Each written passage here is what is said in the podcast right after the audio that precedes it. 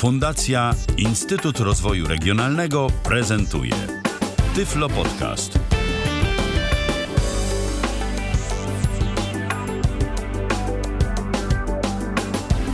Cześć kochani, witamy Was bardzo serdecznie. Witamy Was, czyli ja, Magdalena Rutkowska. Poprowadzę dzisiaj Tyflo Podcast dla Was jak zwykle. I naszym gościem jest Piotr Szczotka. Cześć. Witaj. A temat mamy bardzo poważny. Zresztą spodziewacie się chyba już, że jeżeli Piotr Szczotka, to będzie coś o masażu, a dzisiaj coś nawet bardziej skomplikowanego, ponieważ aspekty psychosomatyczne w pracy masażysty. Y, Cóż to jest, może od tego zaczniemy, cóż to jest psychosomatyka?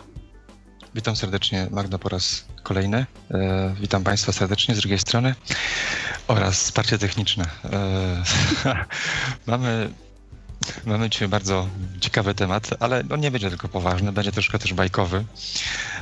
Psychosomatyka, a z drugiej strony czasami stykamy się z takim terminem lub też słyszymy termin somatypo, somatopsychologia. Mhm. Psychosomatyka dotyczy pewnych wspólnych aspektów mm, oddziaływania stanów emocjonalnych, stanu psychicznego na pracę narządów od takiej strony, powiedzmy sobie, soma, czyli od strony fizycznej. Są pewne aspekty, mm, problemy, które wpływają na stan fizyczny człowieka. Oczywiście nie można tego rozdzielić w jakiś sposób, ale po prostu mamy wpływ nie tylko jednokierunkowy, dlatego że zdarza się, iż z kolei pewne stany stricto dotyczące narządów czy układów e, wpływają też na e, stany emocjonalne, czy generalnie na stan psychiczny człowieka. Jest takich wiele sytuacji, kiedy tak naprawdę mówimy o tym w języku potocznym, takim języku powszechnie stosowanym, tak? No przecież jednym z takich najbardziej, nie wiem, typowych, może znanych powiedzeń czy terminów, no powiedzeń raczej. Jak patrzymy na kogoś, kogoś długo nie widzieliśmy i tak dalej, mamy takie wrażenie, gdzieś nas w środku ciągnie w kierunku takiego pytania, jak on stoi mocno na własnych nogach, tak? Czy chodzi o proces tylko fizyczny? Nie, wiemy, że ktoś miał pewne przejścia, pewne problemy, jakąś tam traumę w życiu. Widzimy kogoś po pewnym czasie, no i na przykład widzimy, że rzeczywiście ta jego, jego postura, pewność, sposób chodzenia, poruszania się jest w jakiś sposób zaburzony. Czasami e, z kimś rozmawiamy, teraz nie możemy tego zobaczyć, ale widzimy, jak kogoś rozpiera duma, tak? Że zrobi coś fajnego, pozytywnego. No oczywiście Możemy to rozebrać na drobne tutaj części, przypatrzyć się każdemu z tych elementów, ale generalnie mówimy, to jest takie nasze pierwsze wrażenie. Ta osoba jest bardzo mm, energetyczna w tym, w tym sensie, że po prostu jest jakby tej osoby więcej. Ona chce wyjść z swojego ciała, jest dumna dosłownie i w tym momencie w przynośni. E, co nosimy na ramionach czy na barkach, czasami widzimy osoby w pewien sposób zgarbione, nie tylko schorowane, ale mogą być osoby bardzo młode, które w danym momencie po prostu jakby są pod pewnym ciężarem. A ktoś inny się na przykład w tym czasie cieszy jak dziecko, prawda? Wiesz co, spotkałem ostatniego naszego kumpla e, gdzieś tam z uczelni czy ze szkoły, ale słuchaj, no człowiek się niesamowicie skurczył w sobie, tak? Mm, Ktoś inny traci grunt pod nogami. Wiesz co, rozmawiałem z nią, ale powiem ci, że była taka ciekawa sytuacja. Hmm. No słuchaj, ona nie wiedziała, co w tym momencie zrobi swoimi rękami. Tak, gdzieś te dłonie chowała i tak dalej, a w ogóle weszliśmy w trudne tematy, to w ogóle zapomniała, zapomniała języka. Bardzo często mamy takie terminy jak skojarzenia, że na przykład pod kimś się uginają kolana lub chowa się w sobie.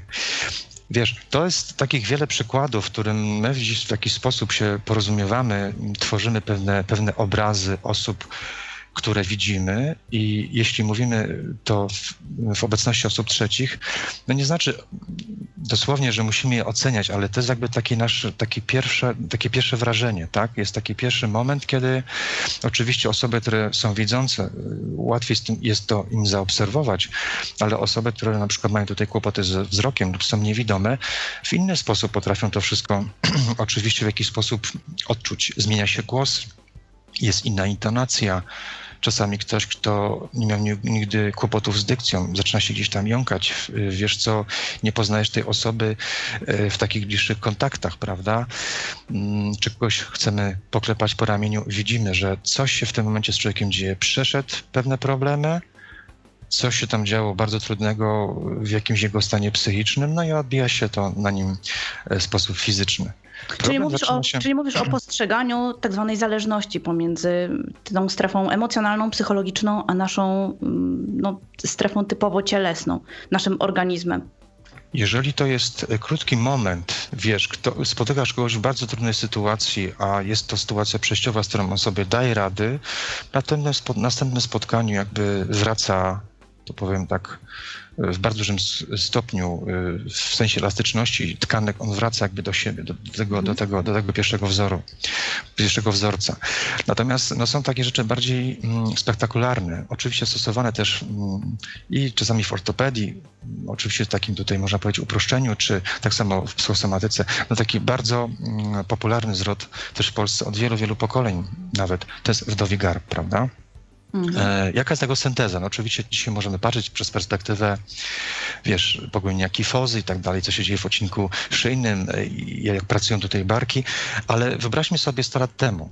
Kobieta, która traciła męża, wsparcie, no jeśli to było wsparcie, bo różnie to w życiu wygląda, po prostu traciła jakiś grunt pod nogami i w pewien sposób zamykała się w sobie. Tak naprawdę, gdybyśmy obserwowali to dzisiaj, to jest to związane z pewnym takim, taką zmianą jakby procentową ilości tkanki tłuszczowej e, wiza tkanka, tkanka mięśniowa, to co wszystko się dzieje w mięśniach, prawda? Człowiek bardzo często, ta, taka osoba właśnie mm, garbi się w pewien sposób, e, trudniej gdzieś tam dotrzeć do tych głębszych tkanek, Możemy nawet mieć jakiś kontakt dotykowy i widzimy, że coś się zmienia.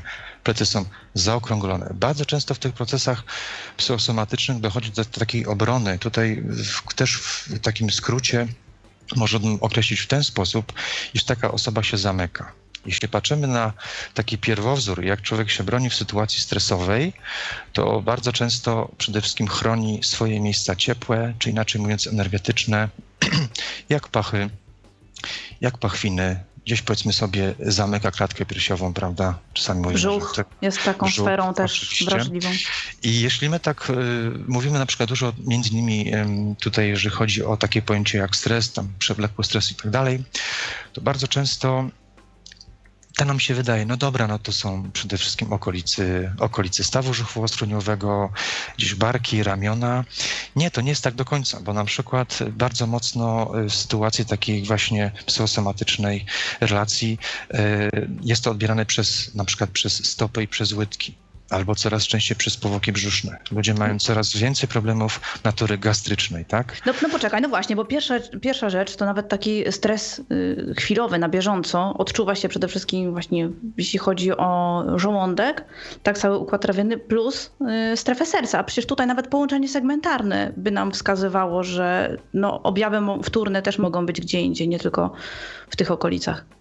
Jak najbardziej. No, mam właśnie tutaj problemy mm, jak gdyby z określeniem e, tutaj przyczyny i skutku, tak? jeśli ktoś przychodzi do ciebie, powiedzmy sobie, mm, korzysta z zabiegów w potencjalnej przychodni, czy w szpitalu, czy w jakimś sanatorium, no nasza też relacja, to jest bardzo ważne słowo relacja, w zasadzie jest przede wszystkim na tym poziomie stricto fizycznym. No niestety, tak to wygląda. Masz 15, 20, jeśli minut, wykonujesz konkretny zabieg, tak? Kolano, kręgosłup, powiedzmy sobie, pracujesz gdzieś z biodrem, z twarzą, wykonujesz jakiś drenaż, jeśli na to jest czas, czy inne zabiegi, e, pracujesz z tkankami miękkimi, musisz się skupić w tym momencie. To jest taka rzeczywistość. To się nawet pacjentem. nazywa odcinek Odcinkowy, oczywiście masaż, tak. A jeszcze, jeszcze, jeszcze na sucho, tak? I potem są pretensje, bo miał być masaż na sucho, a pan mi robi na oliwce. Okej, okay. E, to są skróty myślowe, które są tylko w naszym środowisku, także tutaj y, jesteśmy jednak tutaj otwarci dla szerszego słuchacza. W każdym razie tak to wygląda. I w tym momencie, w tym jak gdyby w tej rzeczywistości zabiegowej, tak to określę, najczęściej refundowanej tam gdzieś przez coś, no nie ma czasu jakby się zastanowić nad tymi szerszymi, powiedzmy powiedzmy sobie, sferami, tak? Natomiast w sytuacji, kiedy ktoś prowadzi zupełnie prywatną praktykę, wiesz, jesteś w relacji, powiedzmy sobie, czasowej godzinnej, czy czasami półtora, dwugodzinnej, jest coś takiego bardzo ciekawego, o czym się ostatnio mówi, to są takie niespodziewane, e, dodatkowe, pozytywne efekty, takie unexpected, mhm. Mm, gdzie ktoś przychodzi chce skorzystać z zabiegu, z masażu czy z jakichś pochodnych technik, zupełnie na poziomie fizycznym. Proszę pana, jest napięcie, czuję, mam problemy, wie pan co, w sytuacji, w sytuacji silnego stresu, mam problemy z szczękami, z, z stawem, czuję gdzieś tam mocno działają to mięśnie, te mięśnie i wiesz, i wykonujesz zabieg i w pewnym momencie on, czy w trakcie czasami, czy po zabiegu mówicie, wie pan co, ale no wie pan co, ale powiem panu coś ciekawego, bo tu czułem takie mrowienie w biodrze albo w łydkach, wie pan co, od dawna tego nie miałem, ale to coś źle. Mówi, nie, wie pan co, ja wiem, że tamte miejsca zaczynają odżywać że zaczyna coś zupełnie w inny sposób krążyć, prawda? I to są sytuacje... Się uruchamia.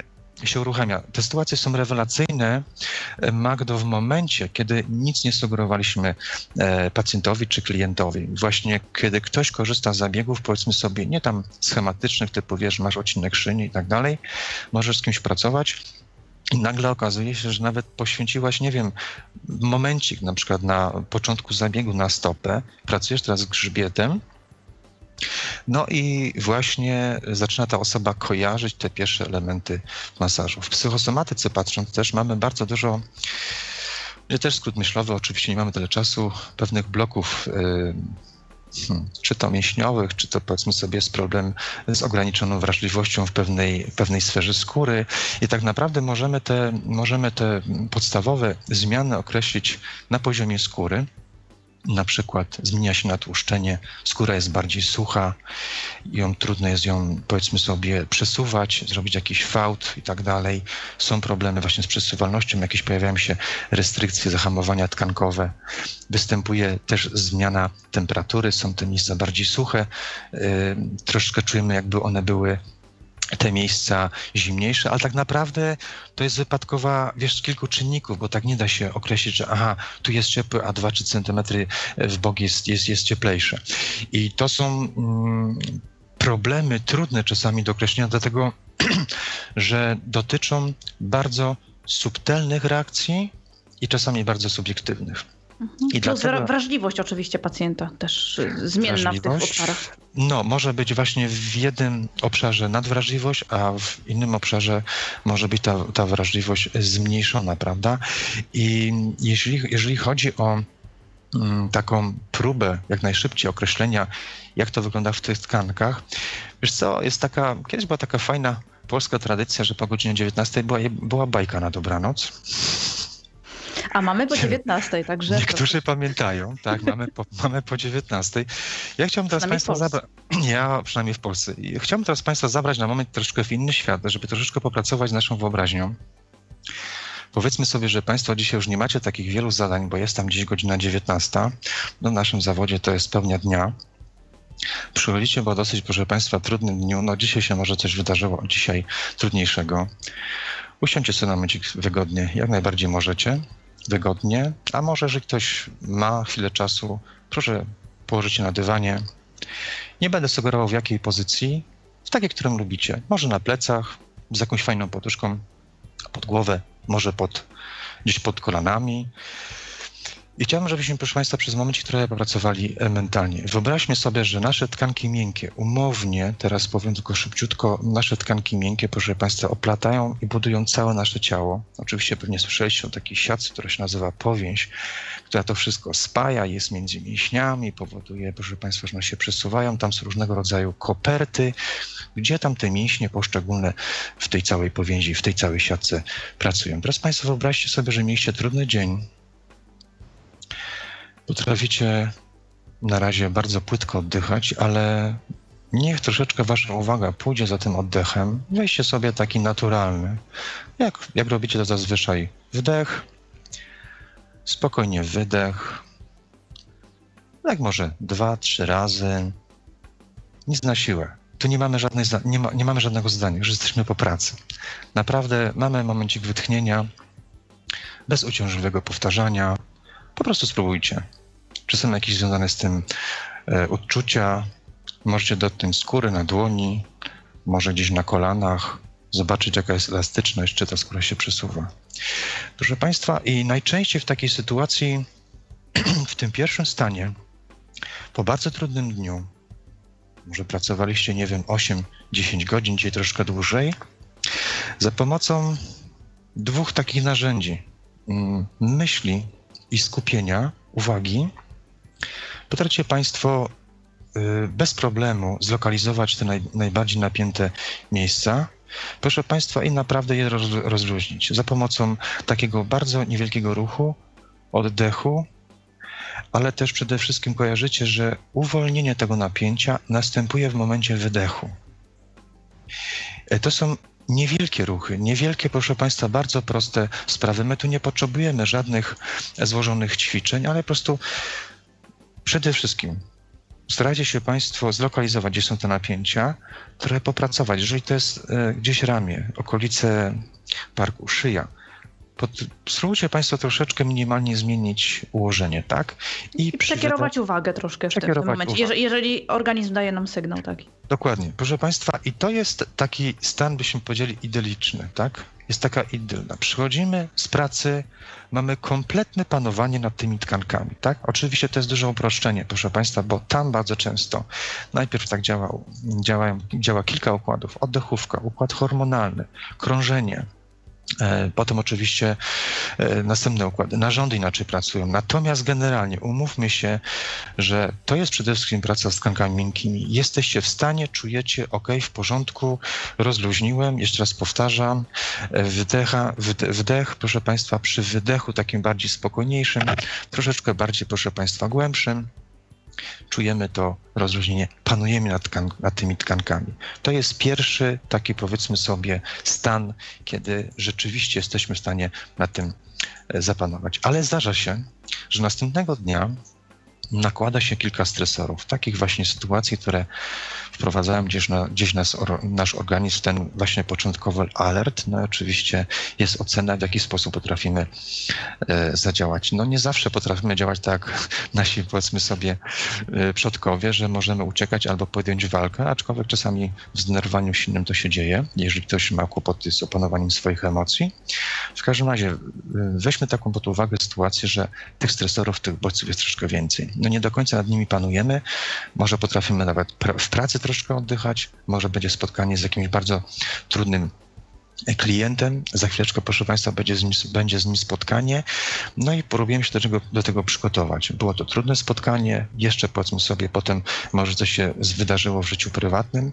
Proszę Państwa, przychodzimy do domu, kładziemy się na dywanie czy na tapczanie, próbujemy w ten sposób pracować i okazuje się, że jest to dla nas trudniejsze, że te zwykłe sytuacje, takie krótkiego stresu, krótkiego napięcia, prawda? Czy to nie musi być stres, może być tak, tak samo sytuacja związana z wymuszoną e, pozycją w pracy taką na przykład, że ktoś przez 8 godzin pracuje e, cały czas powiedzmy sobie z komputerem, ale nie tylko dosłownie, bo na przykład nie ma możliwości wyjścia, rzeczywiście jest w tej pozycji e, wymuszonej. No i próbujemy to samo, tak, gdzieś tam uwagę kierować na następne miejsce, na, na, na napięte miejsca, gdzie zmniejszona przesuwalność, gdzieś jakieś podrażnienia.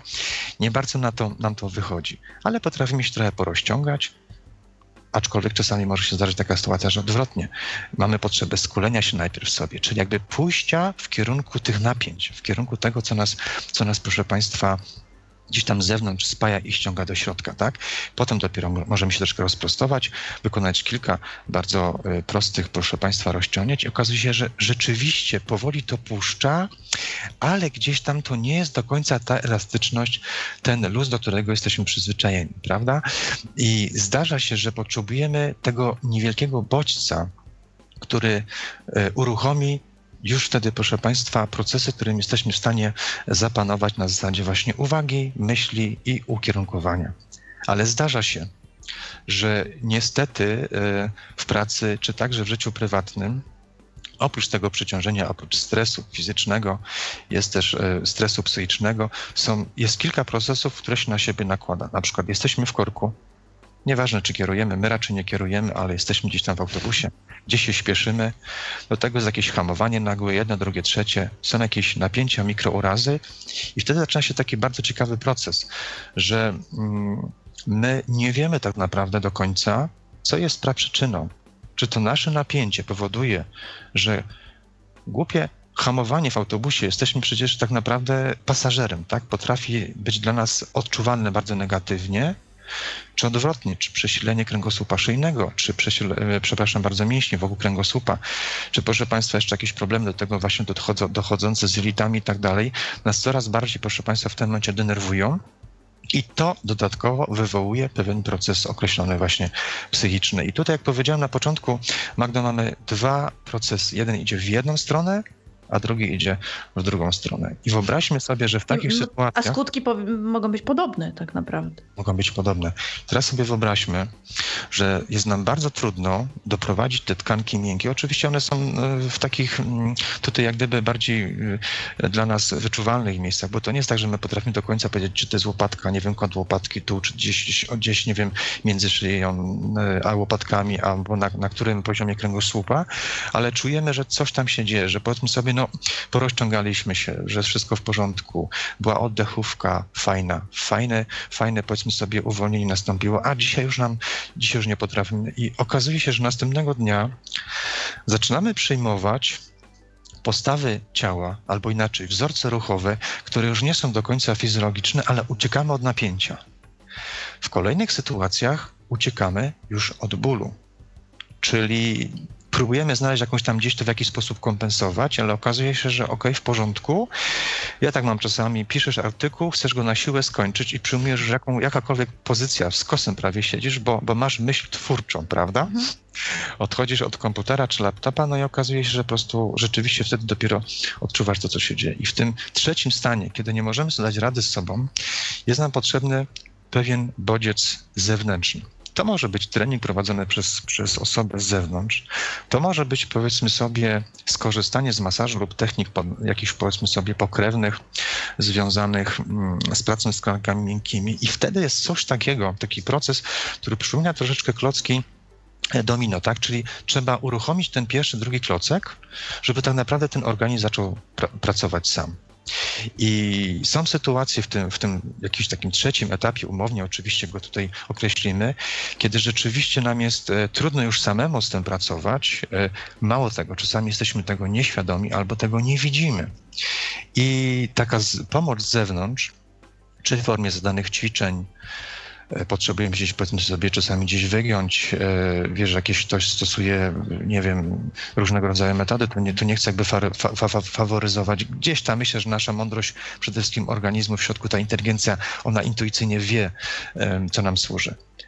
Zbywa także zmęczenie fizyczne powoduje uwolnienie, to jest też bardzo ważne. Są ciekawe sporty, tak, które uprawiamy, albo jakaś inna aktywność okazuje się, że było wszystko fajnie w tych dwóch pierwszych, e, dwóch tych pierwszych e, fazach czy stanach, ale tu okazuje się, że no, idziemy sobie popływać, zawsze nas pływanie powiedzmy sobie rozluźniało, się człowiek czuł tak fajnie zmęczony, a nagle okazuje się, że ja się czuję jeszcze gorzej po tym wysiłku niż wcześniej. Jest taki moment alarmu, tak? Y, w takich stanach naprawdę warto czasami udać się też do dobrego terapeuty, lekarza, zobaczyć, co się dzieje, czy nie jest jakiś, powiedzmy sobie, problem związany też z narządem, jak to wygląda przede wszystkim u kobiet e, w sytuacji problemów, może jakichś przejściowych problemów hormonalnych. I chodzi o to, że jeśli my w języku, tak jak powiedziałem na początku, potocznym, przyjmujemy właśnie takie kwestie, wiesz, stanie ma prosto na nogach, osoba załamana, zamknięta w sobie, trzeba sobie zadać pytanie tak na serio, tak? Czy to jest tylko takie zasłyszane hasło, które gdzieś tam powtarzam, czy rzeczywiście to do mnie dociera, tak? Czy jestem w stanie u siebie zaobserwować y, takie właśnie objawy.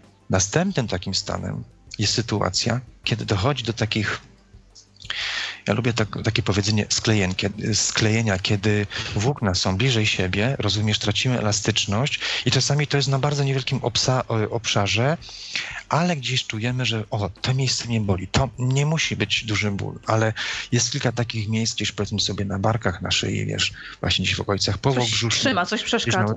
Coś trzyma, coś, coś przeszkadza. Są takie drobne zwłóknienia, i to jest ciekawe w tym wszystkim, że jeśli to jest na wyizolowanym obszarze, jest nam trudno czasami do końca zdiagnozować, nawet, nawet, nawet badając siebie, w którym to jest do końca miejscu, tak? Ale już to jest ciekawe. Pójście za uwagą i ten proces mentalny nam nie pomaga. No oddychamy, niby jest lepiej. E, próbujemy pracować z jakimś tam właśnie rozciągnięciem, jakimiś mi, mikro, powiedzmy sobie, ćwiczeniami, no nie bardzo. Tak naprawdę sprawdzacie e, zakres ruchu w stawach sobie. No, zakres ruchu jest cały, tu się nic nie zmniejsza, ale coś wam zaczyna brakować i to jest takie, proszę Państwa, świetne tutaj e, w języku angielskim między innymi powiedziane e, gracja, inaczej grace, które znaczy z jednej strony właśnie ta gracja, spo, sposób poruszania się, a z drugiej zna, drugie, drugie znaczenie to jest, no Magdą, to jest łaska, tak? To jest łaska. To jest łaska. Jesteśmy władcy tego sposobu poruszania się e, właśnie w sposób bardzo Cały czas szukałam tej twojej analogii, bo szczerze mówiąc nie wiedziałam, co, co, co, co ma jedno do drugiego. Co ma do drugiego. Elastyczność jest bardzo trudno nam w tym momencie sobie wyobrazić, jeżeli nie jesteśmy, że tak powiem, teraz świata y, y, gdzieś medycznego, że tak naprawdę to jesteśmy zbudowani przede wszystkim tych, tych tkanek miękkich, a ten nasz kościec, ten, ten cały układ, proszę Państwa, sztywny, stabilny, to jest, to w środku jest nie ma, nie jest odwrotnie. To jest tak, że proszę Państwa, gdzieś te tkanki kości twarde są zatopione w tym, co jest miękkim i przede wszystkim musimy walczyć o elastyczność. Bardzo fajnym słowem e, na tą elastyczność, taką tą taką dziecięcą, to jest gracja. E, tracimy grację. Tracimy grację właśnie też w tym sensie tą łaskę sposobu poruszania się, rozumiesz, bardzo sposób e, taki elastyczny, fajny. Naturalny naturalny. I w, tym, I w tym czwartym jakby etapie okazuje się, że jest nam bardzo trudno pracować samemu, nawet jeżeli mamy jakieś zadania, zda, zdawane ćwiczenia, jeśli nawet robimy jakieś automasaże, wiesz, jest fajny prysznic, natrysk i tak dalej, okazuje się, żeby ruszyć e, te pojedyncze E, kostki domino to jest chyba tutaj, taka fajna właśnie analogia. Po prostu potrzebujemy jednak tego bodźca z zewnątrz. Czasami dosyć e, konkretnego bodźca i terapeuci, masażyści i tak dalej pracują troszkę różnymi technikami, bo może to być masaż, może to być masaż wykonywany dosyć intensywnie, co nie znaczy boleśnie. On może być wykonywany bardzo miękko, ale, ale głęboko. W ten sposób pracujemy warstwowo Czasami ktoś idzie na, idzie na skróty, no i y, zdarza się, że, że pacjenci wręcz domagają się tego. Proszę pana, no ja mam tam taki problem, że ja tego, ja tego nie odczuwam, tak? I tu mogą być właśnie w takiej sytuacji, w procesach psychosomatycznych mogą być dwie, dwie nakładające się znowu warstwy. Pierwsza, która jest bardziej związana z psychę, z tym, że na przykład nie tyle nie odczuwam, ale zdarza się, że ja nie akceptuję. Ja wypieram pewną e, partię mojego ciała. A, A na to... Posłuchaj, ale, ale jeszcze też jest ważne, kiedy masażysta działa bardziej mechanicznie mimo wszystko, chociażby właśnie już któraś godzina pracy, przemęczony po południu jeszcze jakąś ma dodatkową robotę e, i on się nie, nie podłącza. Tak naprawdę do tego pacjenta nie wczuwa się aż tak mocno, robi coś bardziej mechanicznie, myślami odpływa. Tak, bo rozmowa nudna już słyszy piąty, dziesiąty raz tego samego dnia jakąś tam rzewną historię i w pewnym momencie, w którymś roku pracy może się również wyłączyć zmęczenie materiału masażysty po prostu mówiliśmy na ten temat troszeczkę przed, przed tutaj audycją dzisiaj, to do tego jeszcze wrócimy. Jeśli pozwolisz mi, chciałbym skończyć jeden wątek. E, e, w społeczeństwie, między innymi w polskim społeczeństwie jest w dalszym ciągu taki mit intensywnego zabiegu. To znaczy, jeżeli, jeśli wiesz, że tak dobrze naprawdę odczułam zabieg i w tym momencie, tu i teraz, no to jest to, co powinno być. Proszę Państwa, wiele reakcji w masażu, ale też w różnego rodzaju e, metodach pracy z ciałem odbywa się nie tylko w czasie zabiegu, ale później, tak? I to, że w tym momencie w czasie masażu jest bardzo fajnie, albo pół godziny po wszystkim, to nie jest żadnym wykła wykładnikiem koniecznym, że ten masaż był do, być, mógł być dobrze wykonany. Zdarza się, że nawet mamy takie odczucie, że no, ktoś na, na mnie pracował, tak naprawdę co to było? Jakieś uciski, głaskania, gdzieś tam pracował z, wokół moich stawów, ale okazuje się, że przychodzisz do domu, i nagle wiesz, odczuwasz inne miejsca. Może czasami na początku się czujesz, jak to czasami mówią klienci, wie pan co, byłam tak pozytywnie rozbita bo na przykład gdzieś tam część mojego przedramienia albo łydki, albo, albo powiedzmy sobie uda. Ja tego prawie nie odczuwałem przez lata, tak? Teraz w tym momencie tam jest inna żywotność. Trochę było jakieś mrowienia, coś się, coś się objawiło. Zdarza się, że ktoś przychodzi, wiesz, kładzie się jak kłoda, przesypia całą noc i następnego, następnego dnia są pewne reakcje. Dlatego, że y, w takiej sytuacji mówimy o pewnym procesie. To nie jest, wiesz, zabieg, który wykonuję, jestem skupiony na kolanie albo na barku, bo mam tylko czas na to właśnie takie, nie inny. Ja znam, ja znam e, rzeczywistość pracy w przychodni, w klinice, a także w sanatorium. Ja to przerabiałem, a, wiem, a więc wiem, jakie są różnice, tak? Proszę Państwa, też jeżeli tu jest taka mm, sytuacja, że są słuchacze, którzy są spoza grupy terapeutycznej, to nie można mieć też absolutnie pretensji. Po prostu w takim układzie często w Polsce pracują masażyści, że mają 15 minut, następny pacjent i czasami on rozpocznie jakiś proces Państwo czujecie, że na przykład drugi, trzeci zabieg był zupełnie inny niż był ten pierwszy, ale to jest też bardzo ważne, żeby, był, żeby, żeby była ta relacja dwustronna. Wie Pan co, mm, a mam do Pana pytanie, a mógłby Pan trochę pracować w tym obszarze e, głębiej, bo czuję, że to jest, to jest dobry poziom, ale proszę tam się w jakiś sposób za, zatrzymać. Tu nie chodzi o to, żeby pokazywać instruktorze, jak ma terapeuta wykonywać zabieg. I teraz mamy takie czasami, słyszę, że mamy dwie skrajne Magdo reakcję, jeżeli, jeżeli rozmawiamy z tymi terapeutami, którzy też pracują właśnie e, w tej prywatnej praktyce, że albo ludzie przychodzą coraz częściej totalnie skrajnie zmęczeni, kładą się i bardzo często, no oczywiście nie dosłownie, ale przesypiają zabieg, czyli wiesz, są tak zmęczeni, jest jakaś tam lekka drzemka. Ja często słyszę, u mnie to jest tak, wiesz, mówię, jak przychodzi wieczorem co drugi pacjent, to on tam masaż przesypia. Proszę Państwa, no powiedzmy sobie jedno, masaż przespany w zasadzie nie daje nic do świadomości ciała. Coś ze mną ktoś wykonywał, fajnie było, się wyłączyłem, ok, odprężyłem moje ciało, przede wszystkim od strony fizycznej, od takiej strony był to zabieg fizykalny, to nie bardzo wpłynęło na mój stan. Nie rejestrowałem tego, tak? I tak się czasami właśnie w tym czwartym mm, stanie dzieje, że, że na przykład my w czasie terapii rozmawiamy e, z pacjentem czy z klientem, to oczywiście powinno wyjść od niego, tak? E, też bardzo ważne jest, żeby zobaczyć tak naprawdę, o czym ta osoba rozmawia. Zdarza się taki przypadek bardzo spektakularny, że prawie ktoś w jakąś tam drzemkę wpada, pracujecie Państwo gdzieś na przykład z okolicy miednicy albo stopy i nagle ta osoba w tym momencie zaczyna obserwację. Znaczy zaczyna e, obserwację w tym sensie, że zaczyna mówić, no co ona tam odczuwa, jak to odczuwa, albo że to jest mniej odczuwalne, a na przykład następnego dnia, albo przychodzi za 2-3 dni, jest dokładnie podobna sytuacja, tak? Ktoś tam odpoczywa sobie, fajna jest muzyczka w tle, proszę Państwa, jest aromat, to są wszystko bardzo ważne dodatki. Nagle Dokładnie w ten sposób. Gdzie, w momencie, kiedy pracujecie z miednicą, zaczyna się rozmowa. I proszę Państwa, i tu jest potrzebne bardzo duże skupienie. My tutaj powiedzieliśmy sobie o tym, już jeszcze tutaj też o ergonomii przed pracą, znaczy przed naszym spotkaniem i chciałem Państwu powiedzieć o czymś takim, o, jak o, o ergonomii też przed pracą. Nie w momencie samej pracy, ale o tym, jak się przygotowujemy do e, zabiegów. Niedawno był taki fajny quiz, tam gdzieś widziałem, typu jak powinna być ustawiona, na jakiej wysokości e, kozetka czy stół do masażu, tak? Proszę Państwa, nie ma takiej zasady, dlatego że to w zależności, jakie mamy cele w tym, w tym zabiegu. No jeżeli ja będę przez część zabiegu siedział e, obok kozetki, pracując na przykład z twarzą, to będzie inna wysokość. Jeśli ja mam pacjenta w ułożeniu na boku, w pozycji embrionalnej, to będzie inna wysokość, prawda?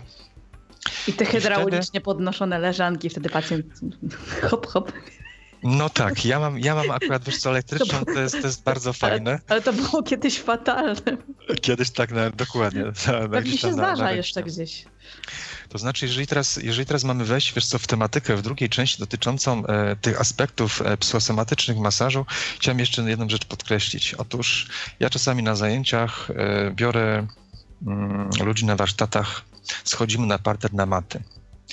No i powiem ci szczerze, to jest niesamowicie. Wiesz, tu słyszę deklaracje, bo ja to chodzę na jogę, ja tam gdzieś chodzę na stretching, tam uprawiam pilates, tu pływam i tak dalej. I nagle, wiesz co, sobie wyobraź, że ja widzę miny osób, które są czasami wręcz przerażone, że teraz on ma wejść na tą pozycję, wiesz co, z, tego, z tej pracy przy stole, ma teraz wejść i z tym pacjentem wykonać zabieg, powiedzmy sobie, na macie. I to są takie sytuacje też, właśnie między innymi psychosomatyczne, dlatego że my też pracujemy w ciągle albo inaczej, najczęściej w pewnych, w pewnych wymuszonych pozycjach. Tak, ileś tam zabiegów wykonujemy. Jeśli schodzisz do parteru i sprawia tobie problem wykonanie jednego masażu. Ja nie mówię, że masz pracować na, na kolanach przez cały dzień, prawda? Aczkolwiek ludzie z dziećmi, którzy pracują, najczęściej pracują w tych pozycjach, lub też e, osoby, które pracują ze stadem, tak? Tak, ze zwierzętami. ze zwierzętami. To jest pozycja normalna w tym tak. momencie. I wyobraź sobie, że prawdopodobnie dwie trzecie świata pracuje tylko w tych pozycjach. No w Afryce rzadko ktoś ma do masażu. W Azji większość zabiegów jest wykonywana na matach, prawda? Lub, lub są to dodatkowego, y, y, znaczy też urządzenia nie tylko stoły czy kozetki, które można w jakiś tam sposób podnosić, albo część zabiegu jest tak, że ktoś siedzi, a potem znowu, znowu leży. I to jest taka obserwacja, żeby już na początku praktyki zawodowej, w ogóle, ba, na początku przygody z tym zawodem, żeby umieć w różnych sytuacjach pracować. Proszę Państwa, i nie bójcie się, nikt nie będzie miał nic za złe, jeżeli na przykład przychodzicie do masażu twarzy, twarzy, to jest normalne, ale nawet pracujecie dłużej z barkiem, tam macie to, coś do zrobienia.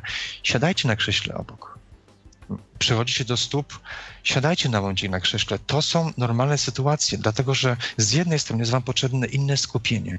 Tutaj Magdo e, podjęłaś temat skupienia pracy masażysty. No rzeczywiście, jeżeli chcemy pracować i dostrzegać tego rodzaju problemy psychosomatyczne, one są, jak powiedziałem jeszcze raz, czasami są bardzo subtelne. To jest obserwacja czasami nawet na gruncie rozmowy. Zobacz, jak bardzo często. Albo taka wręcz intuicyjna, wydawałoby się bardziej. Tak, ale można pewne rzeczy, wiesz co, wysnuć już chociażby podczas rozmowy telefonicznej. Zobacz, mhm. jak czasami pacjent, klient zadaje ci pytanie, tak? Proszę pana, chciałem przyjść do pana, bo tam na jakiś masaż ud. A czy to musi, musi być 5 czy 4 zabiegi? A po ilu będzie poprawa? To jest zadawanie też pytań w związku z tym, co się czasami pisze na różnych forach, tak? Oczywiście mhm. są sytuacje, że y, lepsze efekty będą w jakiejś serii zabiegów, ale nie zawsze musi być to seria. Czasami jest tak, że się pracuje raz w tygodniu albo dwa razy w tygodniu, potem jest jakaś przerwa, musi, musi pacjent się po, siebie poobserwować. I w tym, w tym całym założeniu jest taka sytuacja. Zwracajcie uwagę już nawet, jak wam osoba stawia pytania, tak? Czym ona jest zainteresowana. E, zdarza się, że jest to przełożenie pracy zawodowej po prostu. Tak jak ktoś ma oczekiwanie wobec tej osoby w pracy zawodowej, tak się to przynosi na grunt prywatny. Ja kiedyś pracowałem z taką ciekawą firmą, bo też e, wyjeżdżam czasami w teren. Tam było coś niesamowitego. Uczyliśmy takiej bardzo prostej relaksacji w okolicach ramienia, szyi, barku. To było w formie takiego wyczuwania automasażu plus po prostu pracy z oddechem. I wyobraź sobie, że w tej grupie ludzie pokazywali, udowadniali sobie, teraz mi to jest trudno, nie ma na to czasu opisać, kto się lepiej zrelaksuje. A więc, sobie, a więc sobie wyobraź, tak, jak są czasami w dużej firmie, jakiejś korporacji, wiesz, ludzie, ludzie są zakręceni, że oni nawet w tym momencie mówią, proszę Państwa, ale odczucie, nie tylko tu mówię o relaksacji, odczucie pewnych procesów psychosomatycznych, to jest takie przełączenie, wiesz, taki, z takiej ciągłej aktywności i potrzeby wykazania się na bycie tu i dzisiaj. Może nawet nie na te, wiesz, mityczne tu i teraz, bo nie każdy potrafi, ale tu i dzisiaj, tak? Zrobimy jakieś proste ćwiczenie. Przychodzę do domu po pracy, kładę się na dywanie, szukam takiej mojej, takiej dobrej pozycji, której mi się fajnie leży, na przykład dajmy na to na plecach, kładę sobie ręce na klatkę piersiową i w momencie, kiedy czuję napięcie w okolicach, wiesz, gdzieś łopatki, nadgrzebieniowy, tam gdzieś podgrzebieniowy, część kaptura i tak dalej, y, szyi i wtedy próbuję przy wydechu opuszczać coraz bardziej, ale w tym sensie, żeby to zrobić bardzo powoli, milimetr po milimetrze, centymetr po centymetrze, opuszczać tak moje ramy, żeby one zaczęło opadać swobodnie po prostu na, y, y, na stół, na matę, czy jeżeli to jest jakaś, jakiś dywan, czy właśnie jesteśmy tam w pozycji leżącej, prawda? I chodzi o to, że mamy problemy z dostrzeganiem tych rzeczy subtelnych. E, subtelne jest też dzieciństwo. Jeśli miałbym tutaj pokazać na takim, taki wzorcowy, psychosomatyczną taką reakcję, jak, jak, jak pracuje mięsień, jest taki jeden wspaniały mięsień brudkowy. Mentalizm. Jak dziecko ma, małe e, ma jakiś problem, zbiera mu się na płacz, to ten mięsień zaczyna drgać. On drży. Po prostu widzimy go czasami możemy go oczywiście palpacyjnie wyczuć, że ten mięsień jakby szybko kurczy się, rozkurcza się, kurczy się, rozkurcza się, tak? Jeśli dziecko ma taką sytuację, że nie może się z jakichś względów rozpłakać, to napięcie się przenosi w kierunku kości gnekowej, pod spodem, wędruje w kierunku stawu żuchwowo-skroniowego i oczywiście z biegiem lat jest nam coraz trudniej e, tego rodzaju emocje w tym momencie akurat okazać. Nie mam ekspresji. Drugą sytuacją, taką bardzo typową, jeżeli chodzi o dzisiaj współczesny świat.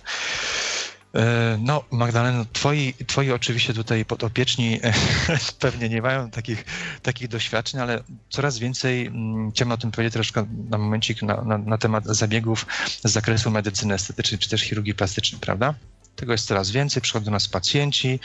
E, no, powinniśmy w wywiadzie zapytać, czy pani w ostatnim czasie miał jakiś zabieg, czy pan, bo też panowie korzystają w ramach gdzieś tam medycyny estetycznej. No i ktoś tam mówi, że no, miał jakieś tam ostrzekiwania, był wykonywany zabieg. Jeśli ktoś ma bardzo mocną twarz e, takiej pełnej ekspresji, twarz, która jest bardzo emocjonalna, tak? Jeśli jest zablokowany, porażony jeden mięsień, on chce w dalszy sposób tą ekspresję okazać. I bardzo często jest tak, że się pracuje wybiórczo z jakimiś zmarszkami. Na przykład ktoś ma bardzo mocno napięte y, czoło, ale wiesz, tutaj u góry, bliżej już e, powiedzmy sobie tutaj okolice, wiesz, guzów czołowych w tej partii. To jest bardzo ciekawe dla osób, które mają pracę mentalną, ale taką pracę mentalną decyzyjną.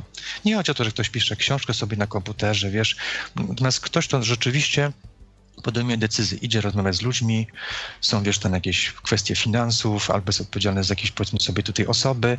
U nich jest inna strefa napięta niż na przykład u osób, które pracują powiedzmy sobie też tam gdzieś w biurze. Ale nawet odczuwa się taką obręcz ściskającą głowę.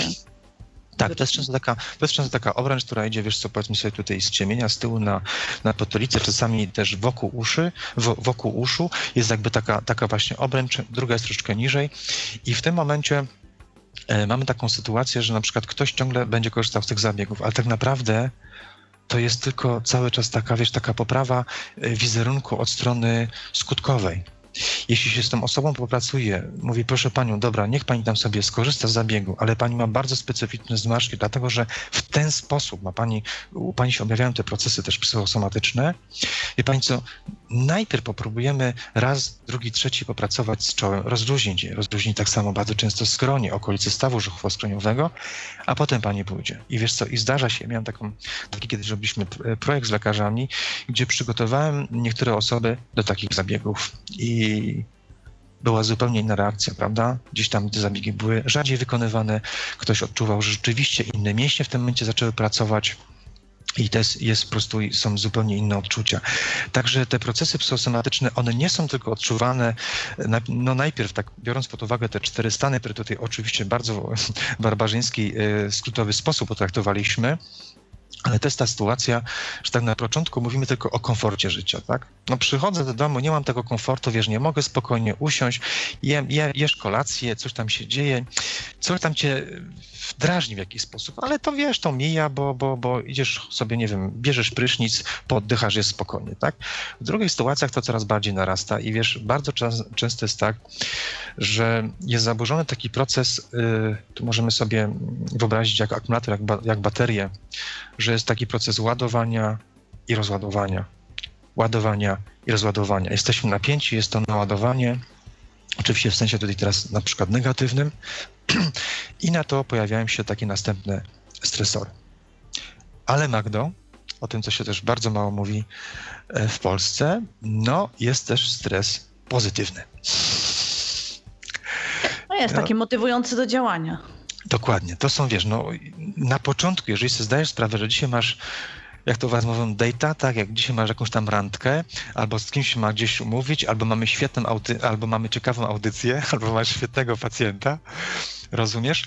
No to, to się cieszysz w pewien sposób, tak? Ale początkowe reakcje są bardzo podobne do sytuacji tej stresowej. Jest, jest dystres i jest eustres. W Polsce bardzo mało badań się na ten temat e, wykonuje, ale też, co jest ciekawe, w różnych kulturach, też wschodu i tak dalej, no mówi się, że ta ciągła, nadmierna, dziwna radość może człowieka e, po prostu no troszeczkę no taka eks, ekscytacja na poziomie maniakalnym, to, to niekoniecznie. Mm, dokładnie. Aczkolwiek wiesz co, mm, e, w Polsce myślę, że to tak raczej nie grozi. Jeżeli mówimy o naszym gruncie, nawet ostatnio słyszałem, że chyba e, powstał w Polsce Instytut e, Badania Narzekania a to nie, jest, to nie jest żart. Po prostu jest to tak powszechna sprawa i nieważne, czy ktoś ma, wiesz, czy ktoś ma powody, czy ktoś nie ma powodów, po prostu ludzie narzekają. Ja mam taki na przykład bardzo fajny test, jak chcę rozbawić czasami ludzi. Wiesz co, ja y, wchodzę do autobusu rano, zwłaszcza w poniedziałek i mówię dzień dobry. Jest taka reakcja psychosomatyczna, że ludzie zaczynają szukać portfela, wiesz? O co chodzi? Tak. No kanar wszedł. Dobra, zanim uderzymy w kolejny jeszcze y, wątek i kolejną dygresję, tak. chciałam cię zapytać, no bo kluczowym jest, jeżeli my pracujemy z pacjentami, to tak naprawdę przede wszystkim musimy sami siebie przygotować. Jak siebie przygotować y, do tego stresu, który nastąpi, do tego, że będziemy mieć kontakt z innymi ludźmi, do tego, że będziemy się z nimi komunikować, do tego, że będziemy no, gdzieś tam narażeni podczas pracy na, no, na na jakieś ich różne traumy, którymi się mniej lub bardziej, ale jednak przejmujemy. Y, musimy się przygotować do tego, żeby właśnie wczuć się w owego pacjenta. Mm, jak możemy to zrobić? Bo żebyśmy nie musieli polegać tylko na tym, że dobra, przyjdziemy z pracy na tym dywanie, ok, ale co wcześniej, bo chyba to jest też takie najważniejsze. Człowiek przygotowany zupełnie inaczej reaguje i ma większe możliwości. Był, to był przykład e, w sytuacji takiej, kiedy bez względu, czy jesteśmy terapeutami, czy nie, przychodzimy po ciężkim dniu i jest nam potrzebne te kilka e, sekund. E, stąd ten latający dywan, oby latający dywan, trochę nas podnoszą, podnoszący do góry. Magdo, ja myślę, że wszystko tutaj, to nie są tylko moje doświadczenia, ale też trochę literatury i pracy z ludźmi. Myślę, że mimo wszystko, patrząc od strony psychosomatycznej, no, podstawa to jest jednak zmiana, zmiana toku myślenia, ewidentnie. To znaczy nastawienia do tego, co, co robimy, co, co wykonujemy. Niestety czasami są nawet do tego stopnia potrzebne zmiany, że ludzie zmieniają troszeczkę front, może i powiem inaczej, e, trochę inaczej pracują z ludźmi. Znam wielu terapeutów, którzy non-stop pracowało w takim stricte rehabilitacyjnym, czy powiedzmy sobie terapeutycznym nurcie, mieli taki moment, kiedy musieli troszkę odpocząć. I to jest może ciekawostka taka, co powiem, że czy może inna dodatkowa praca powodować, że się trochę czujemy lepiej? Może.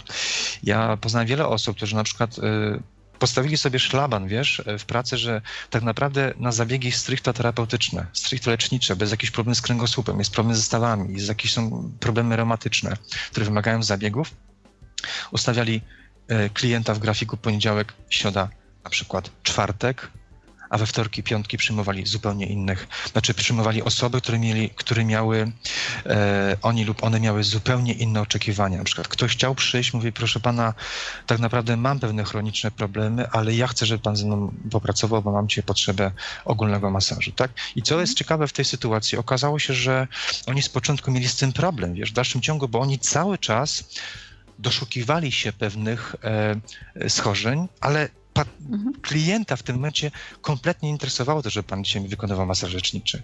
I to jest może właśnie dziwne, to ci powiem a propos od tych osób, które pracują sporo, bo tam dziś rano przychodnia, potem wiesz, prywatna praktyka i tak dalej. I ja myślę, że rzeczą naprawdę podstawową jest zmiana toku myślenia. E, to są takie bardzo fajne zapory. Przychodzę, zmieniam pracę, naprawdę to jest ten 5-10 minutowy prysznic, kiedy muszę zmienić tok myślenia. I wiesz co, ja od wielu lat nie lubię słowa walka, ale też spróbuję zamienić czasami też w dyskusjach widzenie problemu na wyzwanie. Mhm.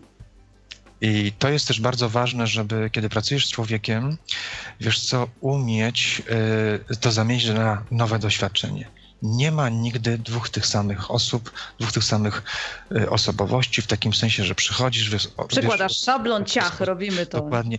Nie, no niestety ta nieszczęsna przychodnia tutaj nam wraca, ale tak. wiesz dobrze, że w twojej praktyce też mojej i wielu ludzi, którzy nas pewnie tutaj w tym momencie jest świadkiem i, i słuchają nas, wiedzą o tym, że rzeczywiście to jest inne przełożenie i y, ja znam wiele naprawdę osób, tutaj jeszcze raz powtórzę, którzy po prostu potrafili, po, po, potrafili sobie taki ten szlaban, wiesz co, wyznaczyć. Dobra, nie, w piątek po południu wykonuję zupełnie inne zabiegi, tak? Ja chcę popracować z człowiekiem. Jest, też, jest jeszcze też inna kwestia, która się wiąże z tymi procesami psychosomatycznymi, wiesz co, ja mam bardzo dużo, dużo ruchu w czasie zabiegu. To nie chodzi o to, że tańczę, ale bardzo często zmieniam pozycję.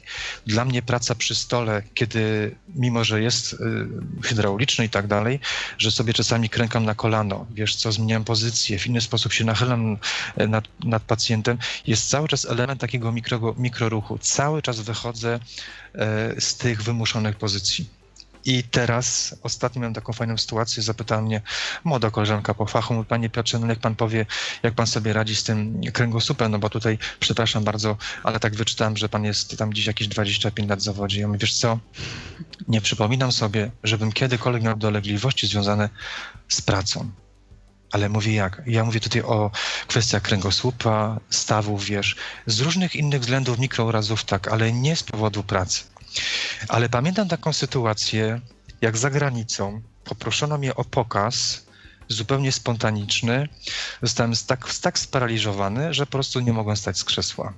I to był taki moment, kiedy poczułem napięcie, tam jeszcze wiesz, przelot, samolot i tak dalej, wszystko razem. I teraz tak, nam jest bardzo trudno określić, e, co przeważyło taki stan. I tutaj taka moja jeszcze y, y, kolejna dygresja. My też bardzo często mm, próbujemy, mi też się to zdarza, mimo wszystko lata praktyki, że bardzo pozornie, powierzchownie e, oceniamy stan pacjenta. Właśnie kiedyś te kwestie nakładają, tak? No tam gdzieś pacjent w ten sposób jest, jest napięty, wiesz, trzyma bardzo blisko nogi siebie i tak dalej, ma, a tutaj pewnie ma jakieś kłopoty psychosomatyczne i to, wiesz co, ta, ta warstwowość, to nakładanie się problemów na siebie jest naprawdę bardziej złożona, bo na przykład są osoby, które miały podobne urazy, Pytanie, w jakim stanie emocjonalnym czy w jakim stanie psychicznym ten uraz nastąpił, tak? Ktoś, kto jest przygotowany, e, spodziewa się czegoś, przyjmuje to najczęściej łatwiej. I teraz, jeżeli chodzi o pracę w naszym zawodzie, masażystów, czy fizjoterapeutów, czy innych trenerów, w pewnym, w pewnym czasie, w pewnym, w pewnym wieku, ale to chodzi o staż pracy, nie o wiek realny, wiesz co, wyczuwasz, że zaczyna cię przyciągać jednak do pewnej specyficznej grupy e, pacjentów. Ja uważam, że kończy się czas naprawdę, że robimy wszystkie zabiegi i, i przyjmujemy każdą osobę z punktu widzenia osoby, która zaczyna rzeczywiście, ktoś się czuje świetnie w zabiegach stricte leczniczych, ktoś tam gdzieś powiedzmy troszkę próbuje wejść w tematy pielęgnacji ciała i tak naprawdę na początku chcemy robić wszystko, tak? Natomiast przychodzi moment, kiedy dla mm, równowagi takiej naszej psychofizycznej musimy sobie zdać sprawę, co, co chcę robić w następnej dekadzie w tym zawodzie. To nam się e... najbardziej podoba tak naprawdę. No, to byłoby idealnie.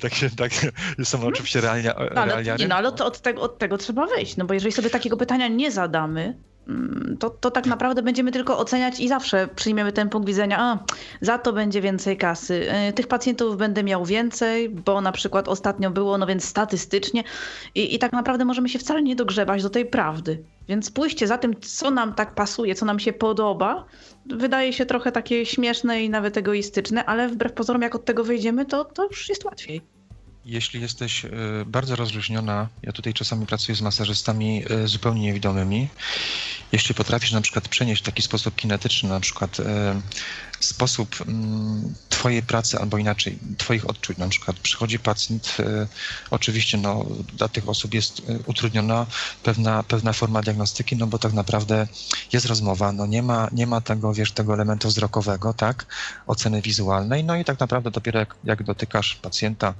zapach i tak dalej, to wszystko to są, to są składowe, zaczynasz z kimś, z kimś pracować. Natomiast, mm, co jest ciekawe, podam ci taki przykład. Zaczynasz jakąś sesję, e, podchodzisz do stopy, bądź podstawem skokowym, zginasz lekko w kolanie, podnosisz kończynę. I teraz próbujesz taką, taką lekką falą, lekko rozluźnić podłudzie. Pracujesz z łydką, drugą ręką możesz sobie kontrolować, jak ci pracują tam gdzieś brzuchate łydki, lekko się tam wychylają, ok, głowy pracują, e, troszeczkę nogę prostujesz w stawie kolanowym, mm, pracujesz troszkę z większą amplitudą, z małą częstotliwością, no tam gdzieś wyczuwasz, jak pracuje e, udo, potem biodro, miednica i w zasadzie tak troszkę jak wąż, e, całe ciało e, klienta jest takim, takim wiesz co, takiej, takiej fali.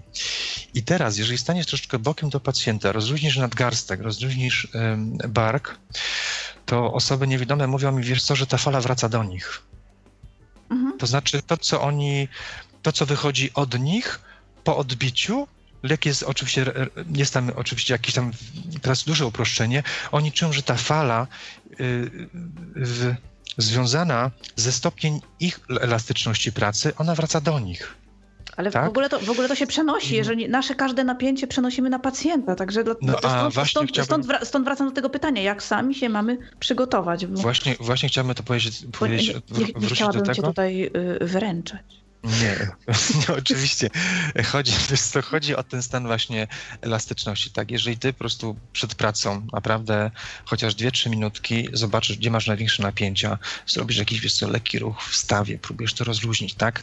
Okej, okay, dobra, w porządku, dzisiaj tu coś się dzieje, po, po, na, na, moment będę próbował na początku zabiegu bardziej pracować e, lewą ręką. Chodzi o to, że my, zobacz, cały czas się skupiamy jakby na, naszym, na naszych ograniczeniu, w takim sensie, że coś nam doskwiera, a chodzi o to, mam nadzieję, że, że się zrozumiemy, żeby umieć się skupić na tych partiach ciała, które są bardziej rozluźnione i to pamiętać. Mhm.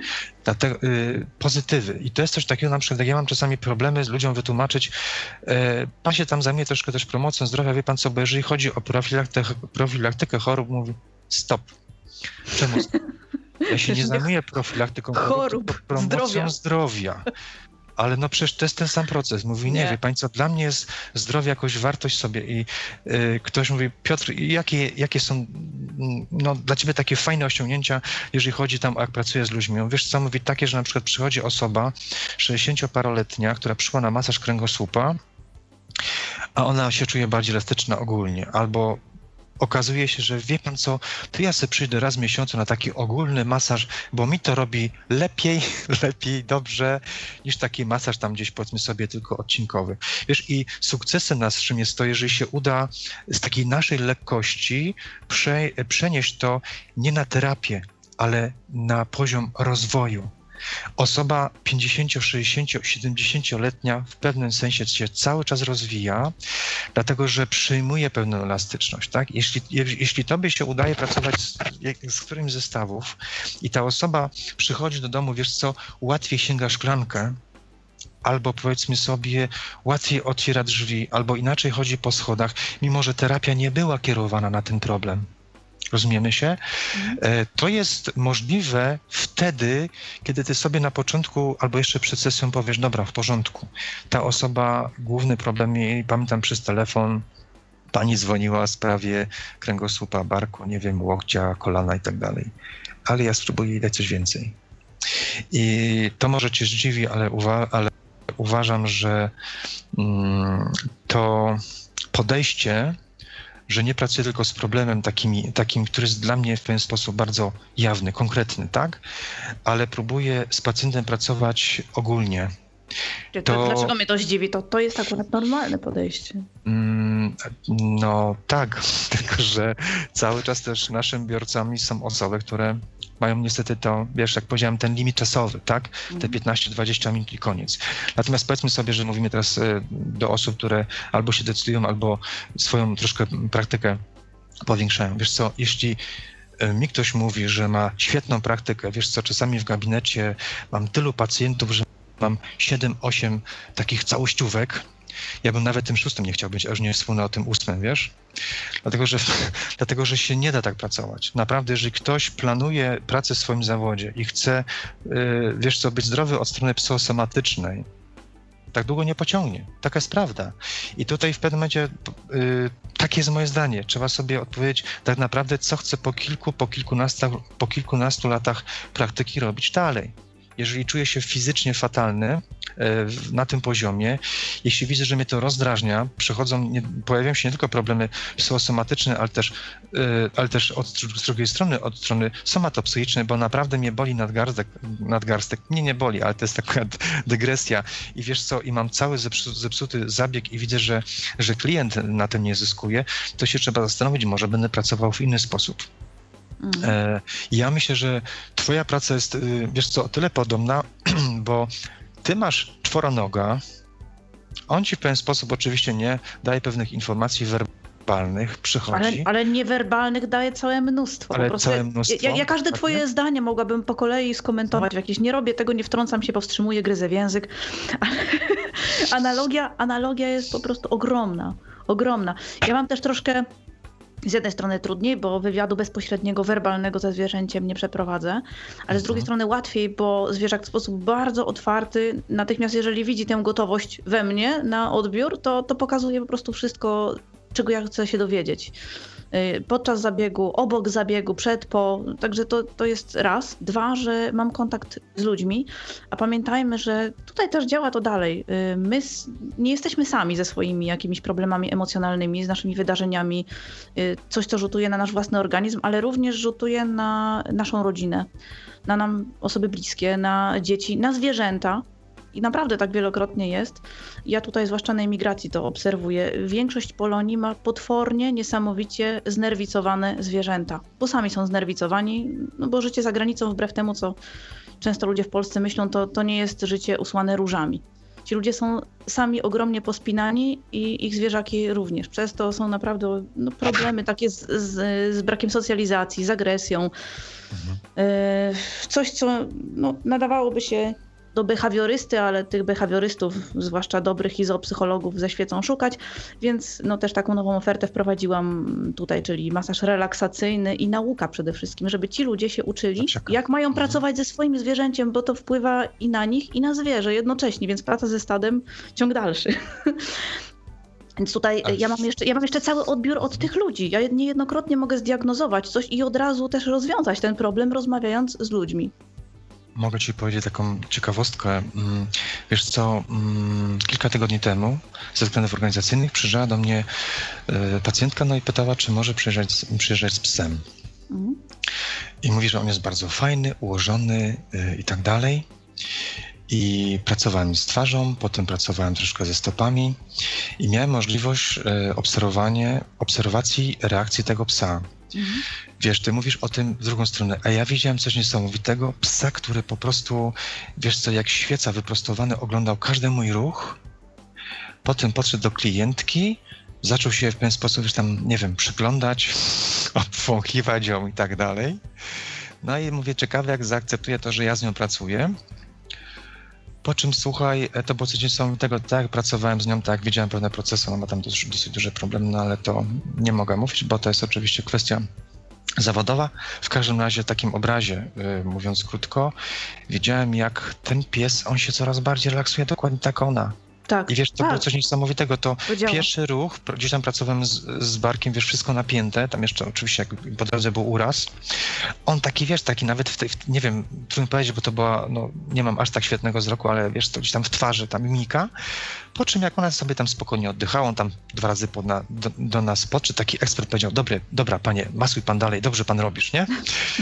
E, wiesz co, w drugą stronę, bo to, to było dla mnie niesamowite doświadczenie, bo zdarzało się, że na przykład ktoś wchodził e, w sytuacjach bardzo takich, wiesz, wyjątkowych, gdzieś tam partner był w gabinecie i, i powiedzmy sobie, no bo ktoś był naprawdę w takim trudnym stanie. E, ja nie, ja nie mam z tym problemu, jeżeli są czasami takie sytuacje, że ktoś może być obecny. Mm, no i powiem ci szczerze, że ale to było dla mnie mnie zupełnie nowe doświadczenie. To znaczy, ja się też musiałem nauczyć zupełnie innych, Magdo, pozawerbalnych mm, e, reakcji. Wiesz, miałem takie sytuacje e, w zabiegach domowych, to jest normalne, że komuś robisz zabieg w domu i przychodzi ci kot, skacze ci na kozetkę, no i kładzie się na pani do widzenia, tak? No nie masz, nie masz szans, żeby go przegonić, bo to nie o to chodzi. Czy rozumiesz, na przykład widziałem takie reakcje, jak robiłem komuś masaż i kot, jak wymasowałem miejsce, to wiesz, kot jak terma, w tym miejsce się kład nagrzewał. Jak ja Uzupełnia zabieg. Na łydkę, uzupełniał zabieg, słuchaj, i taka, taka humano-koto, słuchaj, terapia była świetna. Wiesz co... Yy... My sobie nie zdajemy sprawy z tych powiązań. Ja na przykład, kiedy robię wywiad z ludźmi na temat właśnie zachowań i tego, w jaki sposób będziemy pracować, czy leczniczo, czy relaksacyjnie z tym zwierzęciem, bo to się się często gdzieś tam wiąże. Ktoś przyjdzie na, na relaks albo tylko na sprawdzenie, coś innego się wykryje. No wiadomo, no, sytuacja jest naturalna.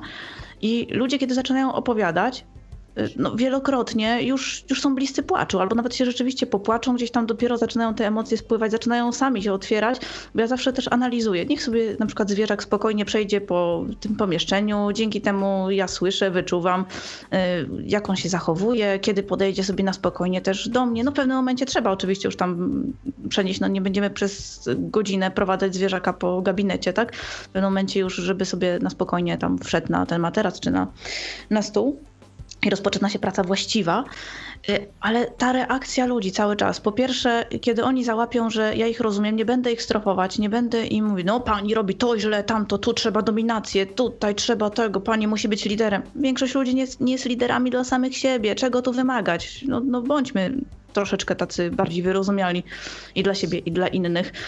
I ja widzę, że to na nich też działa. Zresztą wielokrotnie też mi zgłaszano, że ludzie, kiedy patrzą na moje ruchy, to się relaksują. Kiedy mają, za, pies, pies ma zabieg, albo y, ludzie przychodzą na kurs i ja coś pokazuję i tłumaczę i oni sami mówią, ale ja już się wyluzowałem w tym momencie. ja jeszcze nic nie robię, y, pani na mnie też niczego nie wykonuje, ja tylko patrzę, słucham pani głosu i to już działa. Więc faktycznie te powiązania są niesamowite. Warto to obserwować, warto się w to zagłębić, bo to nam tylko pomaga w pracy, to nam bardzo poszerza, ułatwia. Ja na przykład mam jeszcze coś takiego a propos tego przygotowania się do pracy, że często kiedy przychodzi ktoś nowy, mm, no jako taki właśnie ekstrawertyk z przymusu, y, ja się czuję spięta. Zawsze. Kiedy przychodzi ktoś nowy, wszystko jedno, czy no, ja oczywiście. Mhm, czy, będę prowadzi, czy będę prowadziła warsztaty publiczne, czy przychodzi po prostu nowa osoba. Zawsze biorę kilka głębszych oddechów, jeżeli mam możliwość, tak jak teraz mieszkam na wsi, wyjść sobie y, za dom, podnieść ręce, takim łukiem łagodnym opuścić. Jeżeli jeszcze jest słoneczko, to fantastycznie, jak nie, to wyluzować się, bo później, kiedy ja już przystępuję do pracy mm, z tym zwierzakiem, to ja już jestem wyluzowana. Ja mogę mieć, mhm. pracowałam nieraz, miałam wysoką gorączkę, y, cuda nie widy się działy jakieś. Ja przystępuję do pracy, ja jestem zdrowa, po pracy jestem fruwająca po prostu. Mnie moja praca relaksuje mimo tego, że no przecież spala się też sporo energii i jest pełne zaangażowanie, ale to jest pasja, to jest pewne takie właśnie podłączenie się. No tu cię rozumiem, bo czasami znajomi pytają, mówi, jak tam? Mówi, Piotr mówi, jak to wracasz, że jest dziesiąta? Mówi, no wracam, bo jeszcze miałem zabieg domowy. Mówi, ale tam pracujesz od, od rana do wieczora? Mówi, nie. Wiesz co, ja pracuję z tym dyspozycyjny od rana do wieczora, natomiast to nie znaczy się, że pracuję non-stop, bo najczęściej mam tak. środek dnia wolny. Ja również tak. Część zabiegów właśnie. rano, potem mam hiszpańską siestę, a pracuję potem wieczorem. No ale wiesz, tam nie można ciebie tam zastać i tak dalej. Mówi, wiesz co, bo chciałem się umówić gdzieś tam w miasto, może byśmy się spotkali. Ja mówię sobie z chęcią, wiesz, ja tylko teraz dojadę, zostawię stół, nie wiem, może gdzieś na 23. Mówi, ale wiesz co, ja na 23, ja to do pracy idę. Mówię, ja też idę. Ale chłopie, ja padam. Mówi, a ja nie padam. To co, ty czerpiesz tą energię z tych, z tych swoich klientów? Ja mówię, no nie wiem. Wiesz co, w każdym razie... czerpiemy razem. Chciałem cię zapytać o takie rzeczy negatywne, ale nie lubię. Słuchaj, masz taką sytuację, że mimo wszystko, Magdo, pracujesz, bo to też trzeba o tym powiedzieć sobie szczerze, raz, drugi, trzeci E, no, twój klient jest troszkę inny, ale widzisz, że cię ktoś rozbija. Czy rezygnujesz z terapii? Nie rezygnuję. Powiem, co mnie rozbija. E, mhm. Problem, który pewnie u ciebie rzadziej występuje, e, a tutaj bardzo często, kiedy ludzie przyjeżdżają z dziećmi z dziećmi małymi, z dziećmi troszeczkę większymi, nad którymi nie są w żaden nie sposób zapanować. E, na to reaguje zwierzę cały czas się podrywając, że już nie ma pracy z zwierzęciem, ponieważ ono cały czas patrzy, co to dziecko. Dziecko albo po prostu samo z siebie jest znudzone, zmęczone, zdenerwowane, e, coś tam się wydarzyło, płacze, albo chce na siebie zwrócić uwagę, bo też te dzieci na zachodzie są tutaj też tak wychowywane, że jest pępkiem świata i wszyscy mają... I zwróciłaś, i zwróciłaś uwagę na bardzo ciekawą rzecz, zobacz. To, Psiak słuchaj... masowany potrafi wyczuwać, co się dzieje z dzieckiem, a niekoniecznie w tym, w tym czasie rodzic, prawda? Rodzic też wyczuwa. Rodzic nie panuje nad sytuacją, wobec tego się spina, denerwuje, bo, bo widzi, mhm. że no, jako osoba mm, obca, ja, ja też to obserwuję, że sytuacja nie jest opanowana.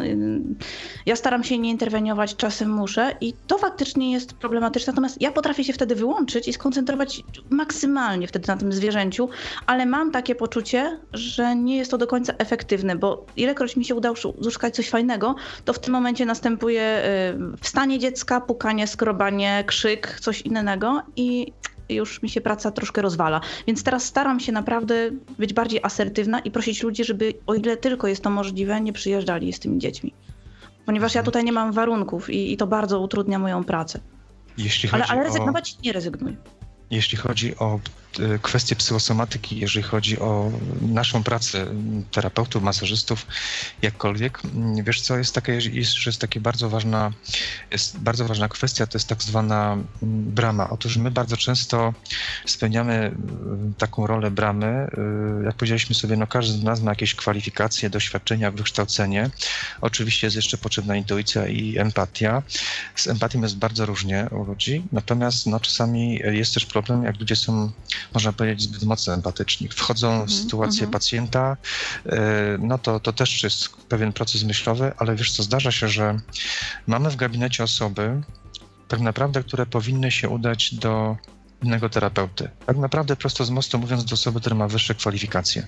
Czasami do psychoterapeuty, może i do psychiatry.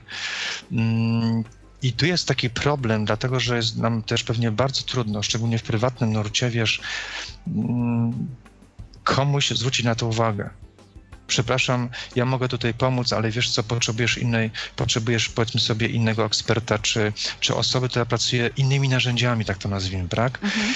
I wiesz co, bardzo fajnie jest, jeżeli chodzi o procesy psychosomatyczne, żeby gdzieś tam w zanadrzu, wśród znajomych tak naprawdę mieć kogoś, kto pracuje w inny sposób, dobrego psychoterapeuty, bo naprawdę są sytuacje, że musimy też sobie powiedzieć. Znaczy tak, no jeżeli, właśnie... jeżeli, jeżeli problem jest już y, poza naszym zakresem działania, no to jest oczywiste, że, mm, że powinniśmy, to nawet tak, tak uczciwie wobec pacjenta i wobec nas samych. ale bardzo często jest tak, y, wiesz co, w dzisiejszych czasach, zobacz, co, co czasami ludzie piszą na swoich stronach, tak, no ja powiem szczerze, ja mam taki dystans, jak mi ktoś pisze, że e, pracuje w jakimś, masaż, w jakimś zabiegu masażu z emocjami pacjenta.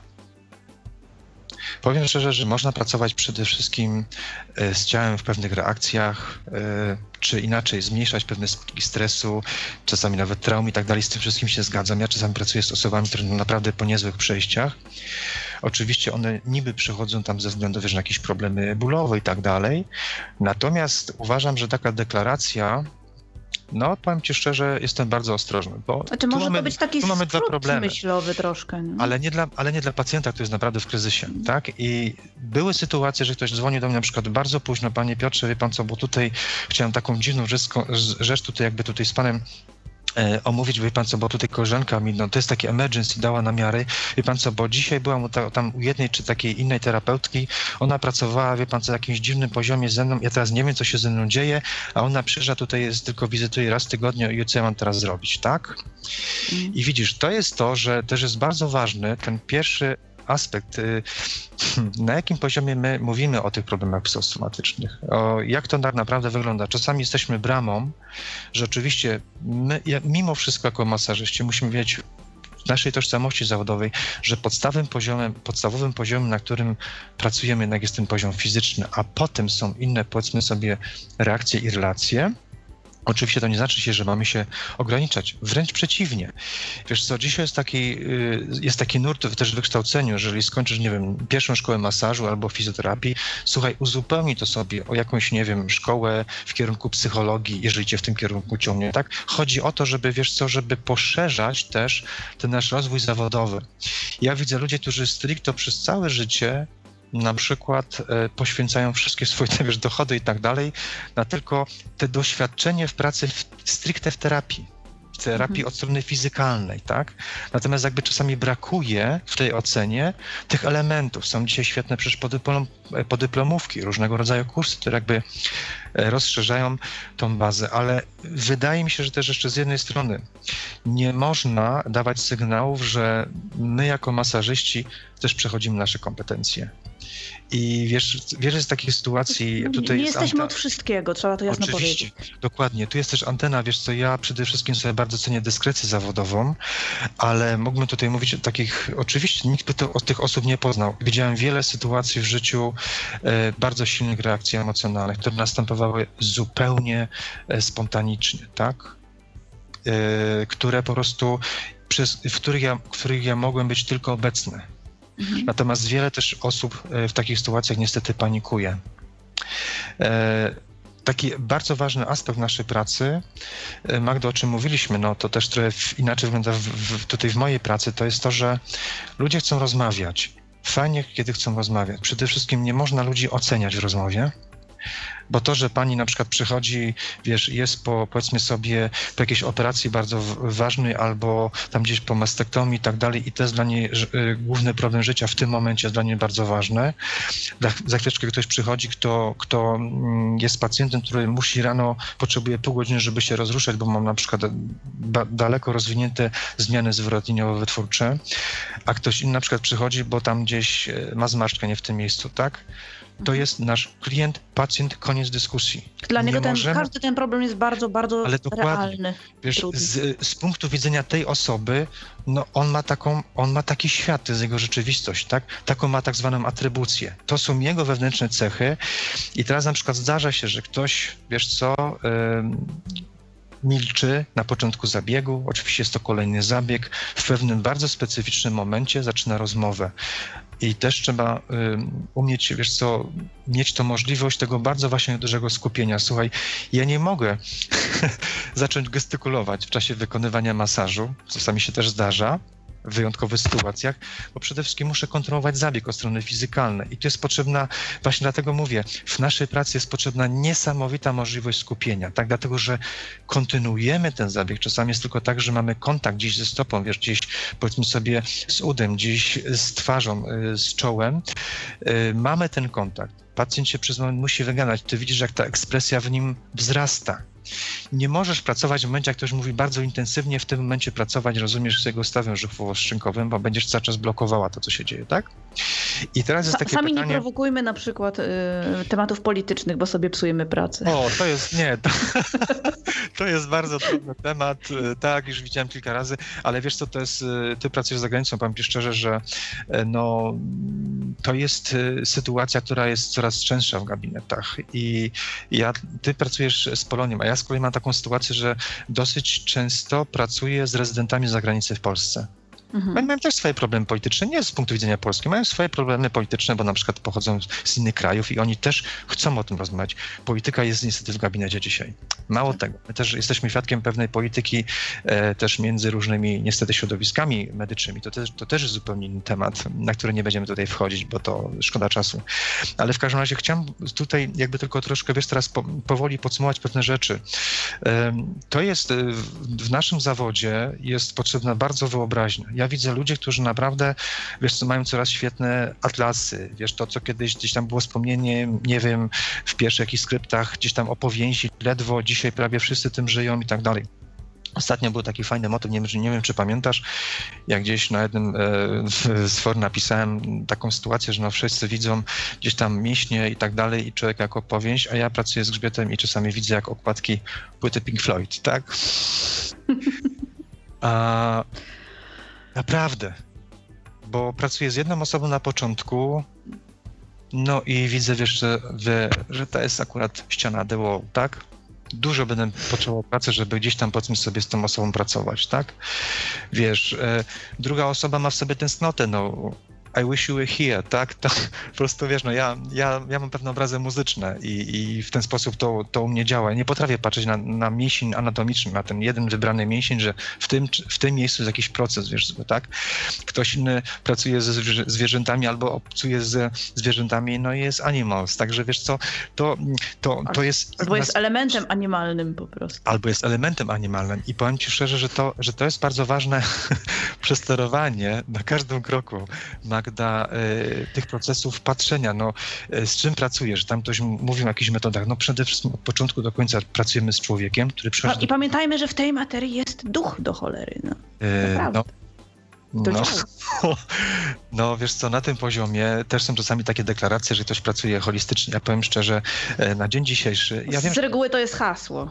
E, to jest hasło, dlatego że słuchaj, weźmy sobie pod uwagę holistyczność w sensie wy, wy, wymiarze anty, e, antycznym i wschodnim. On ma cztery aspekty: e, mhm. fizyczny, psychiczny, społeczny i też duchowy. No nie wiem, czy jesteśmy w stanie pracować duchowo. Ja nawet nie chciał w te tematy wchodzić, dlatego że zaraz się, że komuś rzucisz hasło, że pracujesz, wiesz co, no i dzisiaj pani wchodzi, tam jakaś osoba starsza, pani mi dzisiaj, dzisiaj ma takie pozytywne energie, tak? Pamiętajmy, że słowo energia na niektóre osoby działa jak płachta na byka. Bo to jest od razu, a o jakich energiach pan mówi, tak? Czym pan pracuje? Normalnych, tak? szamańskich, diabelskich, proszę właśnie. O, to, to, to no co pani myśli, to właśnie jest Wiesz, to. to, co pani myśli. Nie, słuchaj, w każdym, pro... w każdym procesie pracy komórki, tkanek i tak dalej jest cały czas wymiana energetyczna, tak? W sensie uniwersalnym tak to wygląda, ale, ale wiesz co, dlaczego ten temat? Dlatego, że to jest bardzo ważne, żeby, żeby umieć na początku prowadzić też rozmowę z pacjentem na odpowiednie tory, tak? Wiele moich sobie wyobraź tutaj znajomych koleżanek, jak ucieka od tematu e, masaż relaksacyjny, mówi, że pracuje e, w, z aspektami psychosomatycznymi. Ja powiem Ci szczerze, że to jest o tyle ciekawe, dlatego że no niestety też ciągle się borykamy z tym problemem. Dzisiaj miałem taką bardzo trudną historię dziś przy te, przez telefon z koleżanką. No właśnie, to jest cały czas to nierozumienie słowa relaksacja która czasami, wiesz, gdzieś tam się szuka podtekstów pod tym słowem jeszcze w dalszym ciągu, aczkolwiek przeszliśmy niesamowitą drogę w, w tych 25 latach, ale też niestety rozmawialiśmy ostatnio i też sobie poza anteną, w Polsce przede wszystkim został w bardzo fatalnych skutkach rozdzielony, e, rozdzielone pojęcie terapia od relaksacji. Jest bardzo... Że relaks to jest taki przerywnik u kosmetyczki na Każdy przykład. potrafi to zrobić, tam gdzieś spa i tak dalej. Nie, proszę Państwa, y, naprawdę profesjonalna relaksacja, profesjonalny zabieg jest czasami dużo trudniejszy do wykonywania, jeżeli rzeczywiście przychodzi osoba taka, czy to jest w spa, czy nawet to jest u kosmetyczki, e, ale ktoś na przykład przychodzi, wiesz, w, w celach powiedzmy sobie stricto kosmetycznych, ale tam się też rozumie, różne procesy otwarcia odbywają i tak dalej. Ja mam, ja znam kilka, wiesz co, e, moich fajnych koleżanek, są w tym zawodzie i mam do nich niesamowity respekt. Ja chodzę na masaż twarzy do kosmetyczki. E, to jest rewelacyjnie, co ona robi i myślę, że ma wyczucia w rękach, dlatego że one, wiesz co, mają kontakt inny z ciałem. Najczęściej mm. robią jakieś zabiegi związane ogólnie. Ja nie chcę, żeby ona mnie w tym momencie leczyła. Natomiast dla mnie jest to tak głęboko terapeutyczny zabieg, że sobie idę, mówię co zabieg, bo to następny aspekt, ten psychosomatyczny i tej równowagi, o czym mówiliśmy. Zobacz, bardzo mało terapeutów samych korzysta z zabiegów. To jest tak, wiesz co... Tak, mówiliśmy się... o tym w pierwszej audycji sporo. Dokładnie. I to, I to jest cały czas się pojawia. Mhm. Kiedyś byłeś ostatnio na zabiegu, no tam gdzieś w szkole i tak dalej. Mówi, wiesz co, tam sami się w pracy pomasujemy. Nie, idź naprawdę czasami do gabinetu, zgłoś się w porządku, niech ktoś cię oceni. A może, Magdo, to jest tak, że ludzie w pewnym momencie, jak wchodzi trochę w życie rutyna, wiesz, tam się też boją, bo a nuż się coś inny terapeuta we mnie dopatrzy, czego ja się nie dopatrzyłem. Wiesz, a tak, mi tak, w, w ogóle, w ogóle, ja myślę, że nabieramy takiego schematu, że czegoś się nauczyliśmy i na przykład to, to ja, żeby daleko nie szukać, tak? U siebie. Proszę bardzo. Mm, ja przez wiele lat mówiłam o tym, że ja pracuję łącząc y, metody i tu wymieniałam to, czego się nauczyłam i co faktycznie udało mi się połączyć, ale w przełożeniu na zwierzęta. A cóż to jest innego jak nie autorska metoda? Co do mnie dotarło dopiero po kilkunastu latach pracy, mi tak do głowy weszło, że, że to przecież jest to. E, wiele ostatnich lat było związane z tym, że wiesz co, była taka promocja metod. Ja też jakby nie było. No fakt jest taki, że e, wiesz co, po, po przygodzie z zagranicą w Polsce mm, jakby to powiedzieć, na potrzeby szkoleniowe, zresztą w ogóle nie poproszono, poproszono to najpierw, korzystałem z takiego pojęcia masaż w standardzie pracy z ciałem, tak, no, wiesz, tu chodzi, nie chodziło o jakąś metodę, ale żeby ludziom pokazać inne podejście do pracy, wiesz, to było w czasie wtedy, kiedy jak ludzie słyszeli praca z ciałem, nie bardzo wiedzieli o co chodzi, to 20 parę lat temu, trochę bardziej z psychologii z tymi nurtami pracowano, no oczywiście potem na potrzeby szkolenia był integracyjny masaż bodywork, który ma elementy, wiesz co, pracy z ciałem i też stricto masaż i tak dalej, i tak dalej. I to są narzędzia, jak ktoś do mnie przychodzi e, i tak samo tutaj e, moi znajomi nauczyli się już powoli, że przychodzisz i po prostu pytasz o oczekiwania. Metody, nazywanie tego, że nagle w tej dekadzie to jest super, w innej dekadzie to jest super, to jest tak naprawdę rynek szkoleniowy, tak? Mhm. Oczywiście pewnymi metodami możesz więcej, wiesz co, uzyskać pracując stricto z kręgosłupem, jest potrzebna jakaś terapia manualna, stricto w innej sytuacji pracujesz więcej, wiadomo, z gdzieś tam z obrzękami. Każdy oczywiście problem u pacjenta wymaga trochę innej metody, ale dzisiaj i obserwuję i rozmawiam w tych rozmowach, to jest też taki aspekt psychosomatyczny, że ktoś przeczyta, rozumiesz, artykuł i teraz bardzo mocno się sugeruje nie tym, co może zrobić, ale metodą. Mhm. Tak, żeby się nie fiksować tak ewidentnie. I, I, szuka po gabinetach, rozumiesz, kto na przykład pracuje tą metodą i tam się wybiera. Mhm. To jest świetne, bo całe życie się uczymy. Ja też korzystam z różnych tam szkoleń. Natomiast dla mnie, wiesz co, po wielu latach przez przedstawianie metod, jakimi e, pracuję, to jest zupełnie tam gdzieś, wiesz co, tam gdzieś trzeci, trzeci plan. Ja przede wszystkim chcę wiedzieć, jakie są oczekiwania, ale, ale czasem się dowiadujesz. Dowiadałeś, dowiedziałeś się kilka razy właśnie, jaką metodą pracujesz, jak, jak cię ktoś inny poobserwował, bo dla mnie to było ciekawe. Kiedy na przykład y, obserwowali... Mhm. Obserwowali mnie inni masażyści, rehabilitanci, ludzie, którzy naprawdę, no różne... Ja mówię, o, pa, a, a widzisz, a to ty też ten pracujesz, tym, tym tamtym, śmantym, owantym. E, część, część rzeczy y, gdzieś tam mi była bliska, ale wcale niekoniecznie. Albo się okazywało, że ja drogą y, własnej pracy doszłam po iluś latach do, do czegoś, co akurat się okazało, że, że wow, taka nowość, to już byłaś na tym kursie, bo my ostatnio jak tutaj to... Mm, Okej. Okay. E, jeżeli mogę tak e, w pięć minut zamknąć ten, ten e, temat, wiesz co, psychosomatyki w naszej pracy od punktu widzenia masażysty. Przychodzi klient. Mówię tutaj specjalnie, bo każdy pacjent jest klientem, ale nie każdy klient jest pacjentem. Ludzie przychodzą dlatego, że po prostu chcą się dobrze poczuć dla komfortu życia, nie wiem, estetyka, różne kwestie. Nie zawsze jest to masaż stricto, aczkolwiek w rdzeniu naszej pracy każdy masaż tak naprawdę jest masażem leczniczym. Tylko jest po prostu pytanie, jaki jest dodatkowy z tego efekt, tak? Mhm. I teraz tak, przychodzi, przychodzi nowy człowiek do nas. Mm, w pierwszym momencie nam jest bardzo trudno jakby dokonać takiego skanu, czy jego sylwetka, czy jego problemy zdrowotne, czy jego napięcia są powodowane stricte przeciążeniem, urazami i tak dalej, czy jednak przeważa w tym momencie jego problemy, jakiś problem, nie wiem, psychiczny, może z jakiejś tam silnej traumie, coś się może stało w jego życiu.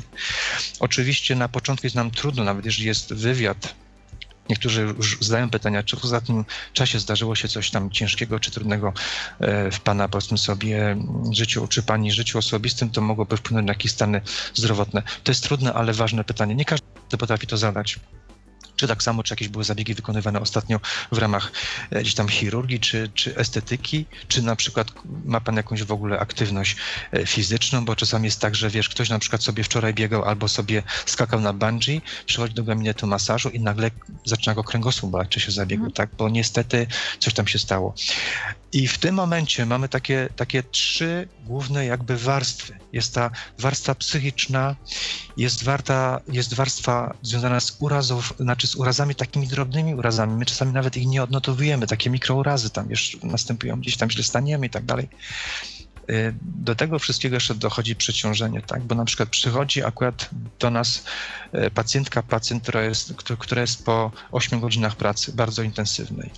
I wiesz, i tu mamy trzy podstawowe war, warstwy. Ten stan fizyczny, który już jest, są pewne zmiany, tak? Mhm. Na to się nakłada zmęczenie po całym dniu, czy to, co się y, konkretnie dzisiaj wydarzyło. I jeszcze, ten, jeszcze ta trzecia warstwa, albo może właśnie pierwsza warstwa tego stanu yy, psychicznego. I powiem Ci szczerze, że w tym momencie jest naprawdę trudno ocenić, jeżeli Ty y, jesteś ściśle, dajmy na to w nurcie terapeutycznym, albo pracujesz, jak pracuje przeciętny, powiedzmy sobie inaczej, uniwersalnie psychoterapeuta, e, przepraszam bardzo, e, fizjoterapeuta, tak? On ma zadania przede wszystkim na poziomie fizykalnym.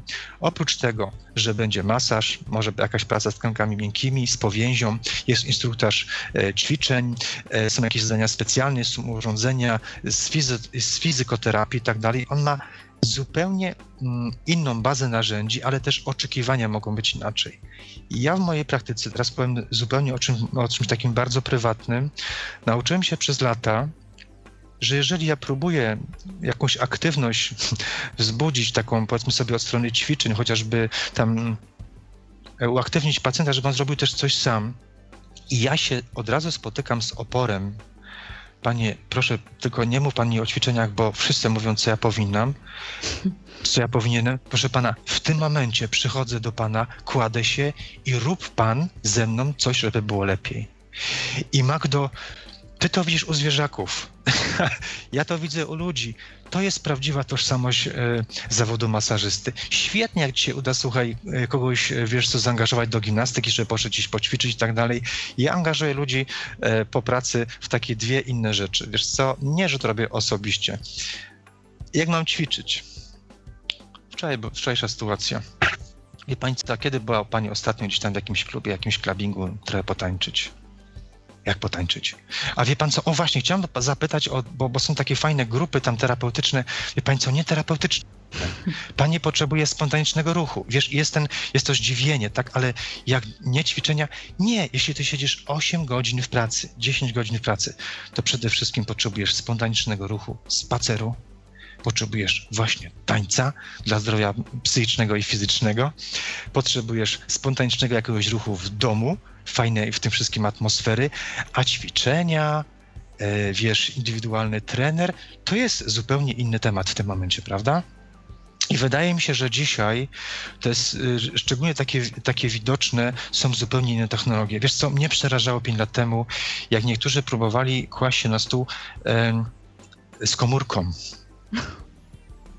Ale dzisiaj pracuję z ludźmi w, takim, w takiej sytuacji, sytuacji, to cię może dziwi, to zdziwi, że ja to rozumiem, że są zawody, gdzie mimo wszystko to, że on jest gdzieś tam powiedzmy sobie w tych godzinach, gdzie powinien być, y, że tak powiem, łapany w sieci, że wiem, że mimo wszystko, jeżeli gdzieś tam on położy ten telefon, rozumiesz, na stole, to, to ja tak będzie mniej spięty niż wtedy, kiedy go gdzieś tam odłoży, kiedy go słyszał. I potem. wiesz, jeśli mi ktoś na przykład mówi, panie Piotrze, ale ja kategorycznie pewne rzeczy zabraniam i tak dalej, ludzie zaczynają te gabinety kategorycznie obchodzić szerokim łukiem. Mhm.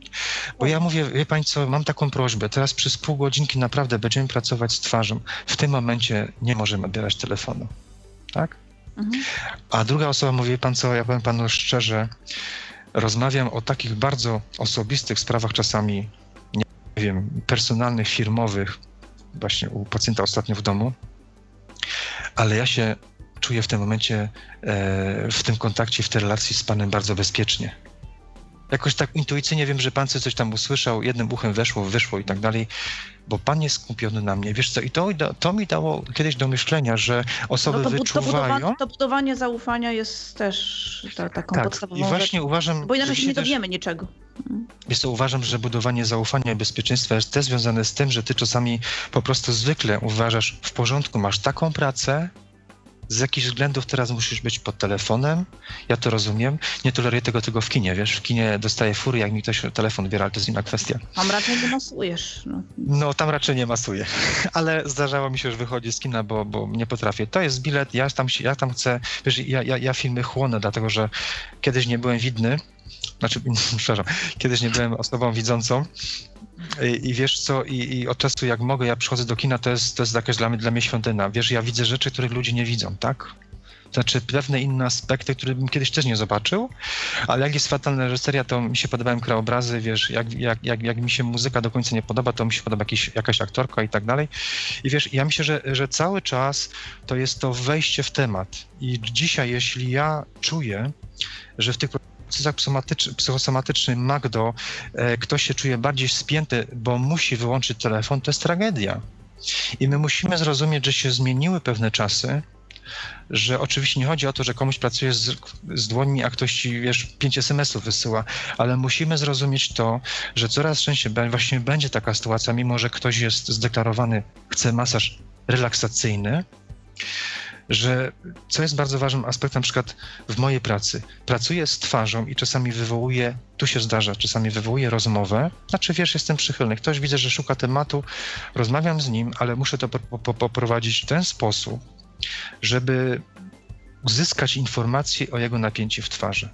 O jego napięciach twarzy, dlatego że że jest czasami to ważne, żeby zobaczyć, jak pracuje czoło, stawy żuchwowo-skroniowy, jak pracuje tam gdzieś żwacz, wiesz, tam mentalizm i tak dalej, dźwigacz, dźwigacz kącika ust, mm, przy jakimś właśnie, żeby te drobne reakcje móc ocenić w momencie, kiedy on o czymś mówi dla niego ważnego, dla, dla niego w tym momencie jest to ważne i mogę lepiej odebrać te informacje.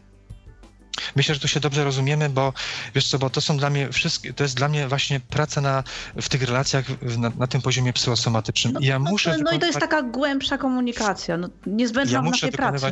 Mhm. Wiesz co, w dalszym ciągu muszę oczywiście, i to, to, to chcę, wykonuję zabieg przede wszystkim na poziomie e, fizycznym, natomiast to, co jest w obszarze dodatkowym, jest wartością dodaną, tak? I mhm. bardzo fajne są reakcje, kiedy ktoś przychodzi właśnie nie chcę masaż ogólny, wiesz, jest to nowy pacjent, a ja właśnie lubię nowych pacjentów, którzy przychodzą, oni nie bardzo wiedzą, co chcą, wiesz, proszę pana, a tutaj można zrobić trochę słabiej, a może tutaj mocniej, oni nawet, wiesz, ja ich proszę, żeby oni się komunikowali ze mną. I, i jest fajnie wtedy, kiedy są nowe wyzwania, kiedy są fajne takie rzeczy dodatkowe. I myślę, że w tym momencie mm, nie ma pojęcia relaksacji. Jest e, ten poziom właśnie pracy na poziomie psychosomatycznym, kiedy główny aspekt pracy jest fizykalny, natomiast starasz się też zrozumieć, bo tu nie chodzi o jakąś ingerencję, czy, czy powiedzmy sobie terapię, nie, ale zrozumieć, jakie procesy u tej, u tej osoby są od strony e, psychosomatycznej. Oczywiście na koniec powiem jeszcze o sprawie bardzo ważnej, o tych wszystkich dodatkach, to znaczy jest aromat, jest muzyka, jest odpowiedni klimat w gabinecie. No muzyka też nie może być przypadkowa i tam trzeba mieć czasem, nie wiem, psy słuchają, muzyki słuchają, tak? Jak ty pracujesz? Zwierzaki reagują? Reagują. No, ja, ja, akurat no, teraz tak. nie mam warunków, żeby stosować, ale, ale jak najbardziej tak. reagują. Aromaterapię też się stosuje. Także... No widzisz, świetnie, świetnie to y, tutaj z twojej strony też widzimy. Natomiast y, też trzeba wiedzieć o tym, co można ludziom, że tak powiem, puścić, tak? Jakiego rodzaju, jaka rodzaju muzyka. Mamy tego masę, różne tam płyty specjalnie tworzone, nietworzone y, pod tym kątem. Natomiast jest bardzo ważna kwestia, żeby uważać przede wszystkim na muzykę z tekstem. E, każdy z nas popełnia jakieś tam błędy, powiedzmy sobie, uczymy, ja kilka razy miałem takie sytuacje, że poszło coś z tekstem, no i, i mimo wszystko, że muzyka była przewidziana do gabinetu, y, powiem szczerze, że to jest też bardzo ważne. Pracujesz z kimś, ktoś słucha, pamiętajcie, że zdarza się, że ktoś ma podczas masażu jedyną szansę w ciągu dnia, że on w ogóle słucha muzyki tak? Bo jest zajęty, bo, bo, bo czegoś tam słucha w radio, w pewnym momencie y, jest jakiś komentarz, pogoda i tak dalej, ale w tym gabinecie jest bardzo specyficzna sytuacja i są ludzie, którzy potrzebują totalnej ciszy, bo na przykład ich muzyka rozprasza, albo jest coś za głośno, coś, y, albo jest coś nie takiego, nie trafimy. Jestem u klienta w domu, to proszę, jak ktoś potrzebuje, żeby sobie puścił coś, co jest jego, bo to jest jego dom, to jest jego masaż i to kiedy, są kiedy, jego... kiedy jeszcze pracowałam kiedyś z ludźmi, to właśnie klientka najnowszą płytę ich troje wtedy zapodała. To nie był dobry zabieg. A myślałem o tych tekstach, tak? Mhm. E, to znaczy, dla, mnie, dla mnie to była trauma, mhm. ale praca jest praca. Chciałbym skończyć, e, wiesz co, takim akcentem, e, może trochę też muzycznym, ale ktoś niedawno e, rozmawiał ze mną na temat masażu klasycznego. No niestety w Polsce, jeśli chodzi o, nie wiem, jakby ta tradycja, ta metoda się troszkę staje takim dzieckiem do bicia. Bo wiesz, bo wszystkie metody są ważniejsze, ciekawsze, ale co tam klasyk? Wiesz co, ja, ja, ja powiem ci szczerze, że korzystam czasami u masażu z osób, które są też po kursach. Nie są technikami masażu, nie są fizjoterapeutami i tak dalej, bo, bo lubię, bo mają, bo mają świetny warsztat przez ileś tam naście lat pracy robią rewelacyjne zabiegi. I wiesz co, i mieliśmy taką dyskusję, stała sobie tam gdzieś gitara. Mówię, słuchajcie, gitara ma sześć strun. Takich elementów. Łaskanie, rozcieranie, ugniatanie, uciski, oklepywanie, wibracja. Za pomocą tych sześciu pustych strun próbujesz coś wyczarować, co jest terapeutyczne lub relaksacyjne lub pielęgnacyjne i można, wiesz co, przez całe, przez całe nie wiem, życie rzympolić na trzech akordach, a można na tych, na tych trzech strunach, wiesz co, zagrać rewelacyjną muzykę, tak? I może to jest taka pewna analogia, wiesz co, że mm, myślę, że dzisiaj, dzisiaj szczególnie jest taka gonitwa, wiesz, za jakimś nowym certyfikatem, za jakimiś umiejętnościami i tak dalej, ale jest dużo mniej tej wymiany doświadczeń bezpośrednich, to znaczy, wiesz, jak ja zaczynałem pracę, dla mnie spotkanie się z dwoma, trzema kolegami spontanicznie, pokazaniem czegoś ciekawego, nawet nie metody, ale pewnego doświadczenia w masażu było bardzo cenne. Teraz oczywiście ludziom się wydaje, że tam internet potrafi dużo rzeczy y, załatwić, czy jakieś fajne są szkolenia. Wiesz, my przede wszystkim dzisiaj... Ale właśnie nie chodzi o tę pracę. Fajnie się to czuje, kiedy się pracuje w zespole pewnym, kiedy jeszcze mamy możliwość wspólnego porozmawiania sobie, tak? Bo wtedy jest ta wymiana, która jest bardzo potrzebna. Tak, ale tylko właśnie do, do tego, co chciałem podkreślić, e, Magdalena, nie tylko na kursie, nie tylko na warsztatach, właśnie, żeby się umieć czasami spotkać, powiedzieć sobie szczerze, słuchaj, robimy sobie jakieś dwa, trzy zabiegi i tutaj ja się odnoszę do tej strony psychosomatycznej już same, samych masażystów. Wiesz co, żeby umieć się spotkać, porównać jak pracujemy, wiesz co, to masz fajne, to mnie bardzo podchodzi, e, tutaj wiesz co, w tym momencie uważam, że pracujesz za płytko, albo właśnie e, pracujesz zbyt głęboko i taka sentencja dotycząca, wiesz co, masażu w odnowie takiej psychosomatycznej to jest coś takiego, że pracujesz na tyle głęboko, na ile ci pozwala pacjent. To trzeba wyczuć intuicyjnie. I niestety można robić lata studiów, ale tego się nie nauczymy, kiedy nie zaczniemy się wsłuchiwać naprawdę w potrzeby tej osoby, która do nas przychodzi. Pracujesz na tyle głęboko, na ile to jest potrzebne. Jeśli nie możesz wejść, jeżeli jest e, opór, czasami się musisz wręcz wycofać, popracować dystalnie z tym miejscem. Zaczynasz drugie podejście. E, bardzo ważne są cztery elementy. Pracujesz przede wszystkim miękko, Nawet jeżeli głęboko, to pracujesz miękko. Uczysz się pracować warstwowo, zobaczyć na jakim po, poziomie gdzieś są jakieś restrykcje. Dalej, bardzo ważne jest, pracujesz bezboleśnie. Oczywiście są różne sytuacje w rehabilitacji, gdzie jest potrzebny niestety bardziej intensywny zabieg, ale pracujemy, jeśli tylko można, najpierw bezboleśnie i po prostu czasami warto dłużej pracować, osiągnąć ten sam, ten sam efekt. No i oczywiście musi być tym jakaś konsekwencja, e, metodyka. Jeszcze bardzo ważnym akcentem jest to, żeby najpierw słuchać, patrzeć jaką pozycję ten pacjent przyjmuje. Jeśli dla niego jest niewygodne leżenie na brzuchu, to niech mimo wszystko na początku zabiegu położy się na boku albo na plecach. Bardzo często pacjenci wybierają pozycję w ułożeniu, e, w ułożeniu ciała na boku i właśnie na początku jest potrzebne to czytanie, nie ocena nie od razu wiesz, aha, jeżeli tak trzyma ramiona, to tu, to tu, a może nie. Ocena, diagnoza, tak? Nie, mhm. diagnoza, nie. Mhm. Czasami trzeba zobaczyć i wiesz co, i myślę, że bardziej intuicyjnie, ja nie boję się słowa po, po tylu latach pracy intuicyjnie, bo czasami, wiesz co, y, schematy, y, czy wręcz powiem szczerze, procedury zabiegowe po prostu się sypią jak domki z kart, tak? Dokładnie. Czasem, czasem musisz zostać wywalony z systemu, żeby to odkryć. A zdarza w ogóle, się tak. Wyjść, wyjść ze szpitala, wyjść z tej przychodni, zacząć własną praktykę, zacząć coś innego. E, ja no słyszałam, no już, takich, ja słyszałam już takie historie, że, że ludzie dopiero zmienili swoje podejście do terapii, na przykład po jakiejś niezłej imprezie i coś nagle się zaczął temat, zrobili jakieś. I nagle coś im się, klapka w głowie po prostu się otworzyła, coś się odsunęło. Tak? I zmienili całkowicie y, swoje podejście. Bo to, o czym wcześniej też wspomnieliśmy, to, to jest własne takie napięcie, brak zaufania do własnych umiejętności, bo zostaliśmy wykształceni, od ocenieni, mamy jakiś dyplom, e, nawet jeżeli szóstkowy, no to całe życie chcemy być tymi szóstkowymi. E, mhm. Bo, boimy, a czy na pewno, a czy na pewno to dobrze idzie, a czy tak, czy śmak, czy owak. Gdzieś jesteśmy zestresowani. Po pierwsze, nawet pracując daną metodą, pamiętajmy, to jest dana metoda, to jest dany rodzaj masażu, ale to my się go nauczyliśmy i tak naprawdę po jakimś nawet całkiem krótkim czasie to już nie jest czysta ta metoda, tylko to jest nasza własna przez nas, przez nasz organizm, przez nasze emocje i przez nasze ciało przerobiona mm, rzecz. Tak? To, jest, to już jest co innego, to jest część nas. E, więc, więc, więc też miejmy większe zaufanie do siebie, nie spinajmy się. Tu o czym mówiłeś też o tej takiej wymianie, co się komu y, podoba, co, kto u kogo zauważył, ale również można zauważyć, y, słuchaj, a jak ty robisz to, to patrz, jak, jak spinasz strasznie nadgarstek, albo gdzieś tam łokieć, albo y, mm, zwrócić uwagę na to, co ta druga osoba wykonując zabieg, gdzie, gdzie w którym momencie następują napięcia.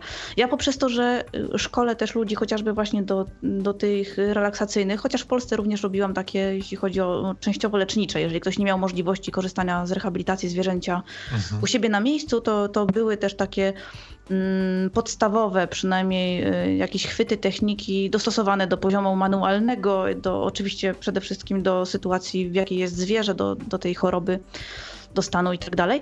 E, więc no, dla mnie to jest czymś naturalnym, właśnie wykrywanie w jaki sposób, które mięśnie, jak pracują, w jaki sposób ktoś układa e, dłoń, rękę, całe ciało, jak oddycha, żeby tutaj zwrócić uwagę, bo, bo to jest najważniejsze. Stąd znaczy... cały czas gdzieś tam wracam do. Y, najpierw musimy patrzeć w siebie, najpierw skoncentrować się na sobie, dopiero później mamy szansę tak naprawdę zrobić to z każdym innym człowiekiem. Dopiero wtedy y, możemy wczuć się w pacjenta. Bez, bez tego, kiedy nie wczujemy się najpierw w siebie, no właściwie nie wiemy, z czym pracujemy. Wiesz co? Mm, patrzę troszkę z innej strony. Jest coś takiego, że przez lata się uczysz, a potem gdzieś tam w pewnym momencie w życiu przychodzi coś takiego jak pokora. E, ale tak naprawdę pokora w sensie, żeby, żeby być otwartym na coś, co jest nowe, co jest inne. I powiem Ci szczerze, że miałem ostatnio z takim bardzo fajnym humanistą świetną rozmowę profesorem, który powiedział, że proszę Pana, no tak, ja jestem, jak, jestem humanistą, ale powiem Panu, że mm, jest coraz więcej w tym, co robimy, pustych słów i może też, wiesz co, mm, ktoś sobie, nawet z tej naszej rozmowy dzisiejszego spotkania, może wyciągnie konspekt 15 minut.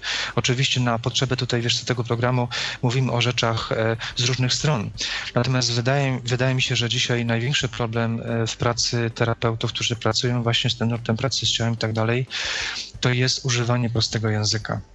E, wiesz co, y, ja miałem taką sytuację w życiu, że najpierw wyczuwałem jakieś, jakieś nie wiem, tendencje czy kierunki, w których chcę pracować, a potem skończyłem, a potem kończyłem z tego szkoły. Tak było ciekawie, wiesz, tak mhm. na przykład było, jak zobaczyłem kilkanaście lat temu, wykonałem 20 lat temu te pewne procesy psychosomatyczne i miałem się z kim dzielić, potem poszedłem dopiero, dopiero na podyplomówkę e, związaną z psychosomatyką czy somatopsychologią, bo jakby był jak, jakby taki odwrócony odwrócony, wiesz co, proces, że najpierw gdzieś coś odkrywałem, pracowałem w tym kierunku, a potem dopiero kończyłem jakiś zakres edukacji w tym kierunku.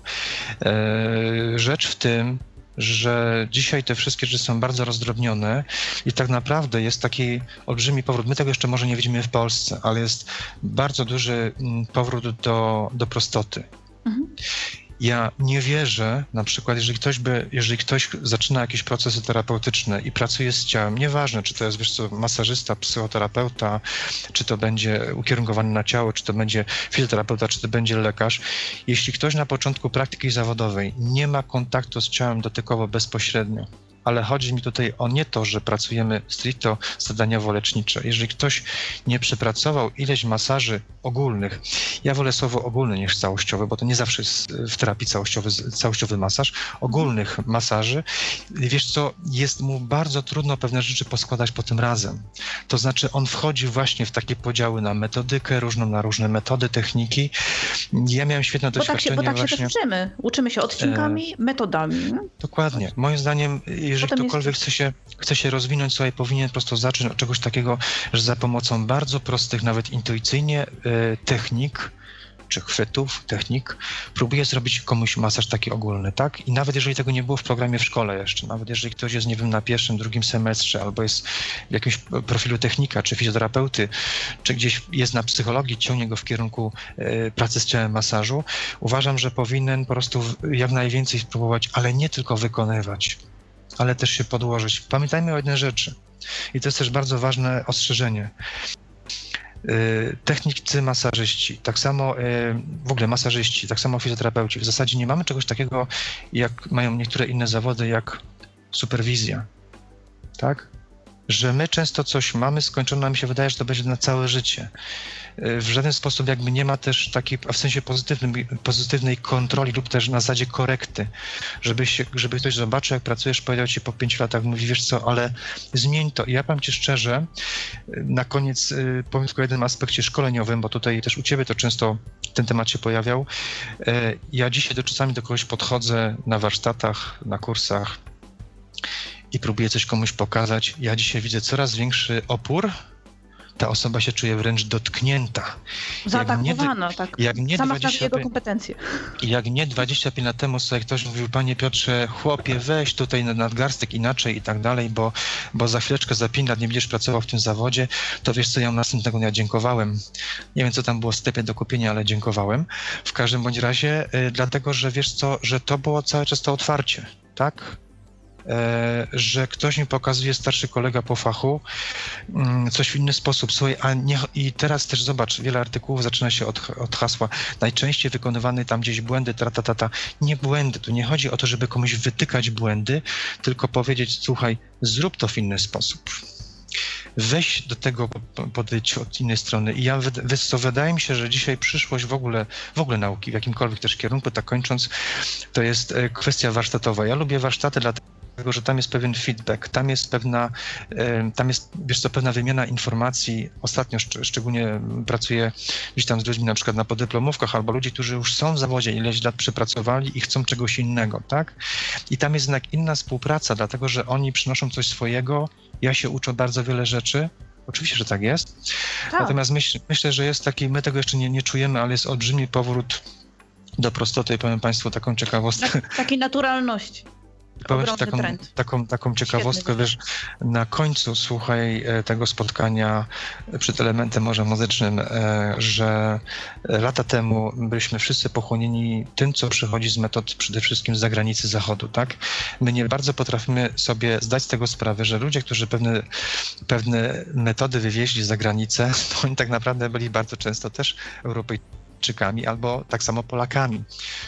Zobacz taką ciekawostkę. W Stanach Zjednoczonych jest, e, ale też w Anglii, na Wyspach, jest rozpoznawalny taki nurt e, w masażu, który nazywa się Russian Massage. Nasi bracia Słowianie potrafili na tyle wypromować swoje metody, że przeciętny terapeuta w Stanach, w Kanadzie, w Australii, on wie, co to znaczy masaż rosyjski. No, to jest to, o czym mówiłam, że nieraz do nas dociera dopiero, że mamy jakieś własne autorskie metody. Dokładnie. Wiesz, czytasz pewne książki zagraniczne, tam pisze o naszym środkowoeuropejskim wkładzie w terapię, bo przez lata wjeżdżało dużo terapeutów w ten sposób. My, my, my jesteśmy tylko skupieni dzisiaj na tym, co przyjeżdża z zagranicy do Polski, tak? Ale myślę, że właśnie, że brakuje ludziom odwagi, żeby zacząć tutaj naprawdę pokazywać, jak jest y, ich doświadczenie. I wiesz co, powiem ci tak, zdarzyło mi się kilka razy, że poszedłem na jakiś wykład. Tam nie było specjalnie nazw, wiesz, y, tworzenia jakichś autorskich metod, ale ludzie mi na przykład bardzo y, ciekawe wykłady, bo pokazywali jakiś jeden, drugi, trzeci aspekt y, tej praktyki. Natomiast dzisiaj niestety młody masażysta, czy osoba, która wykonuje masaż, ogląda na przykład, co, co jest na konferencji, jak tam nie ma rzeczy stricto, wiesz, tam jakichś nowych e, innowacji i tak dalej, to on nie jedzie, bo on już wszystko potrafi. Z kolei wykładowca chce zaimponować, że zna wszystkie możliwe terminy łacińskie. A to jest inny temat.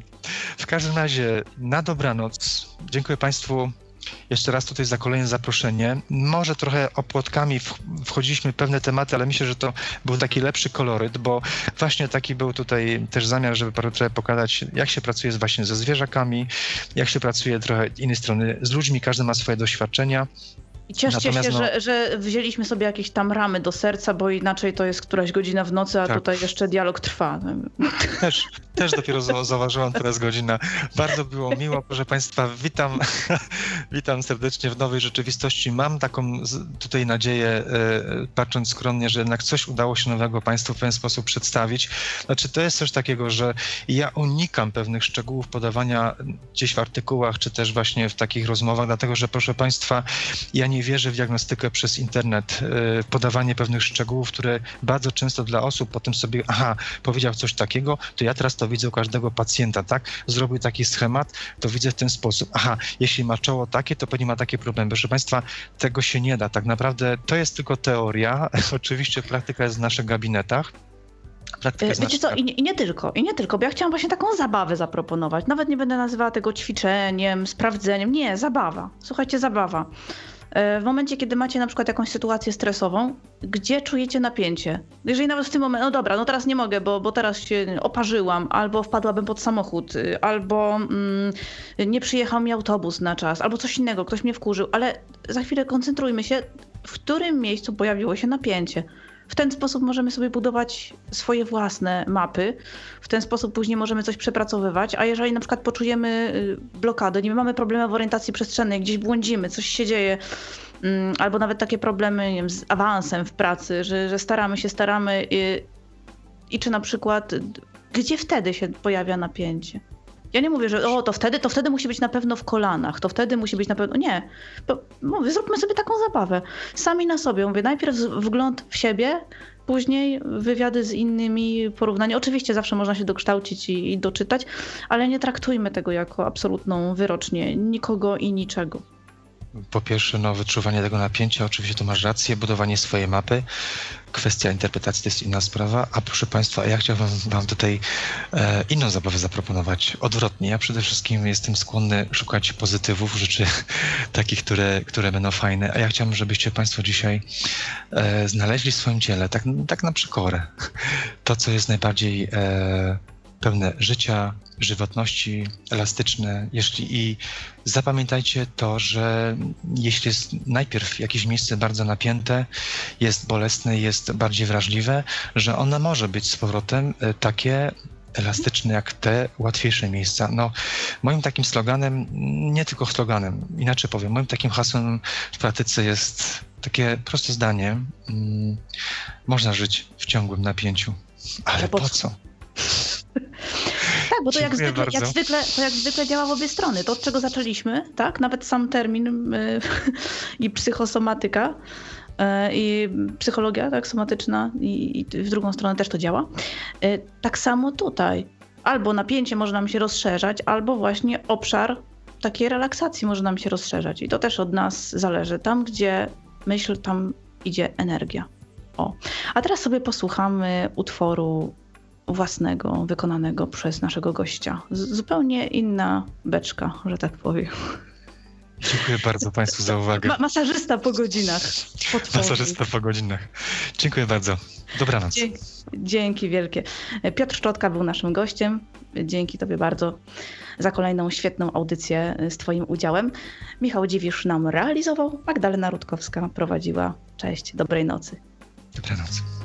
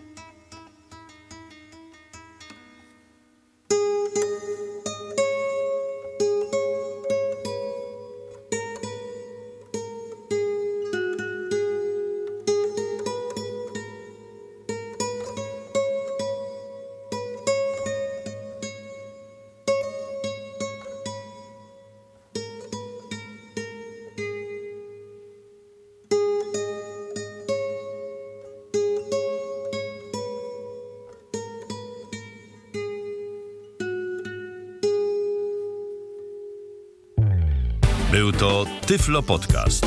Pierwszy polski podcast dla niewidomych i słabowidzących. Program współfinansowany ze środków Państwowego Funduszu Rehabilitacji Osób Niepełnosprawnych.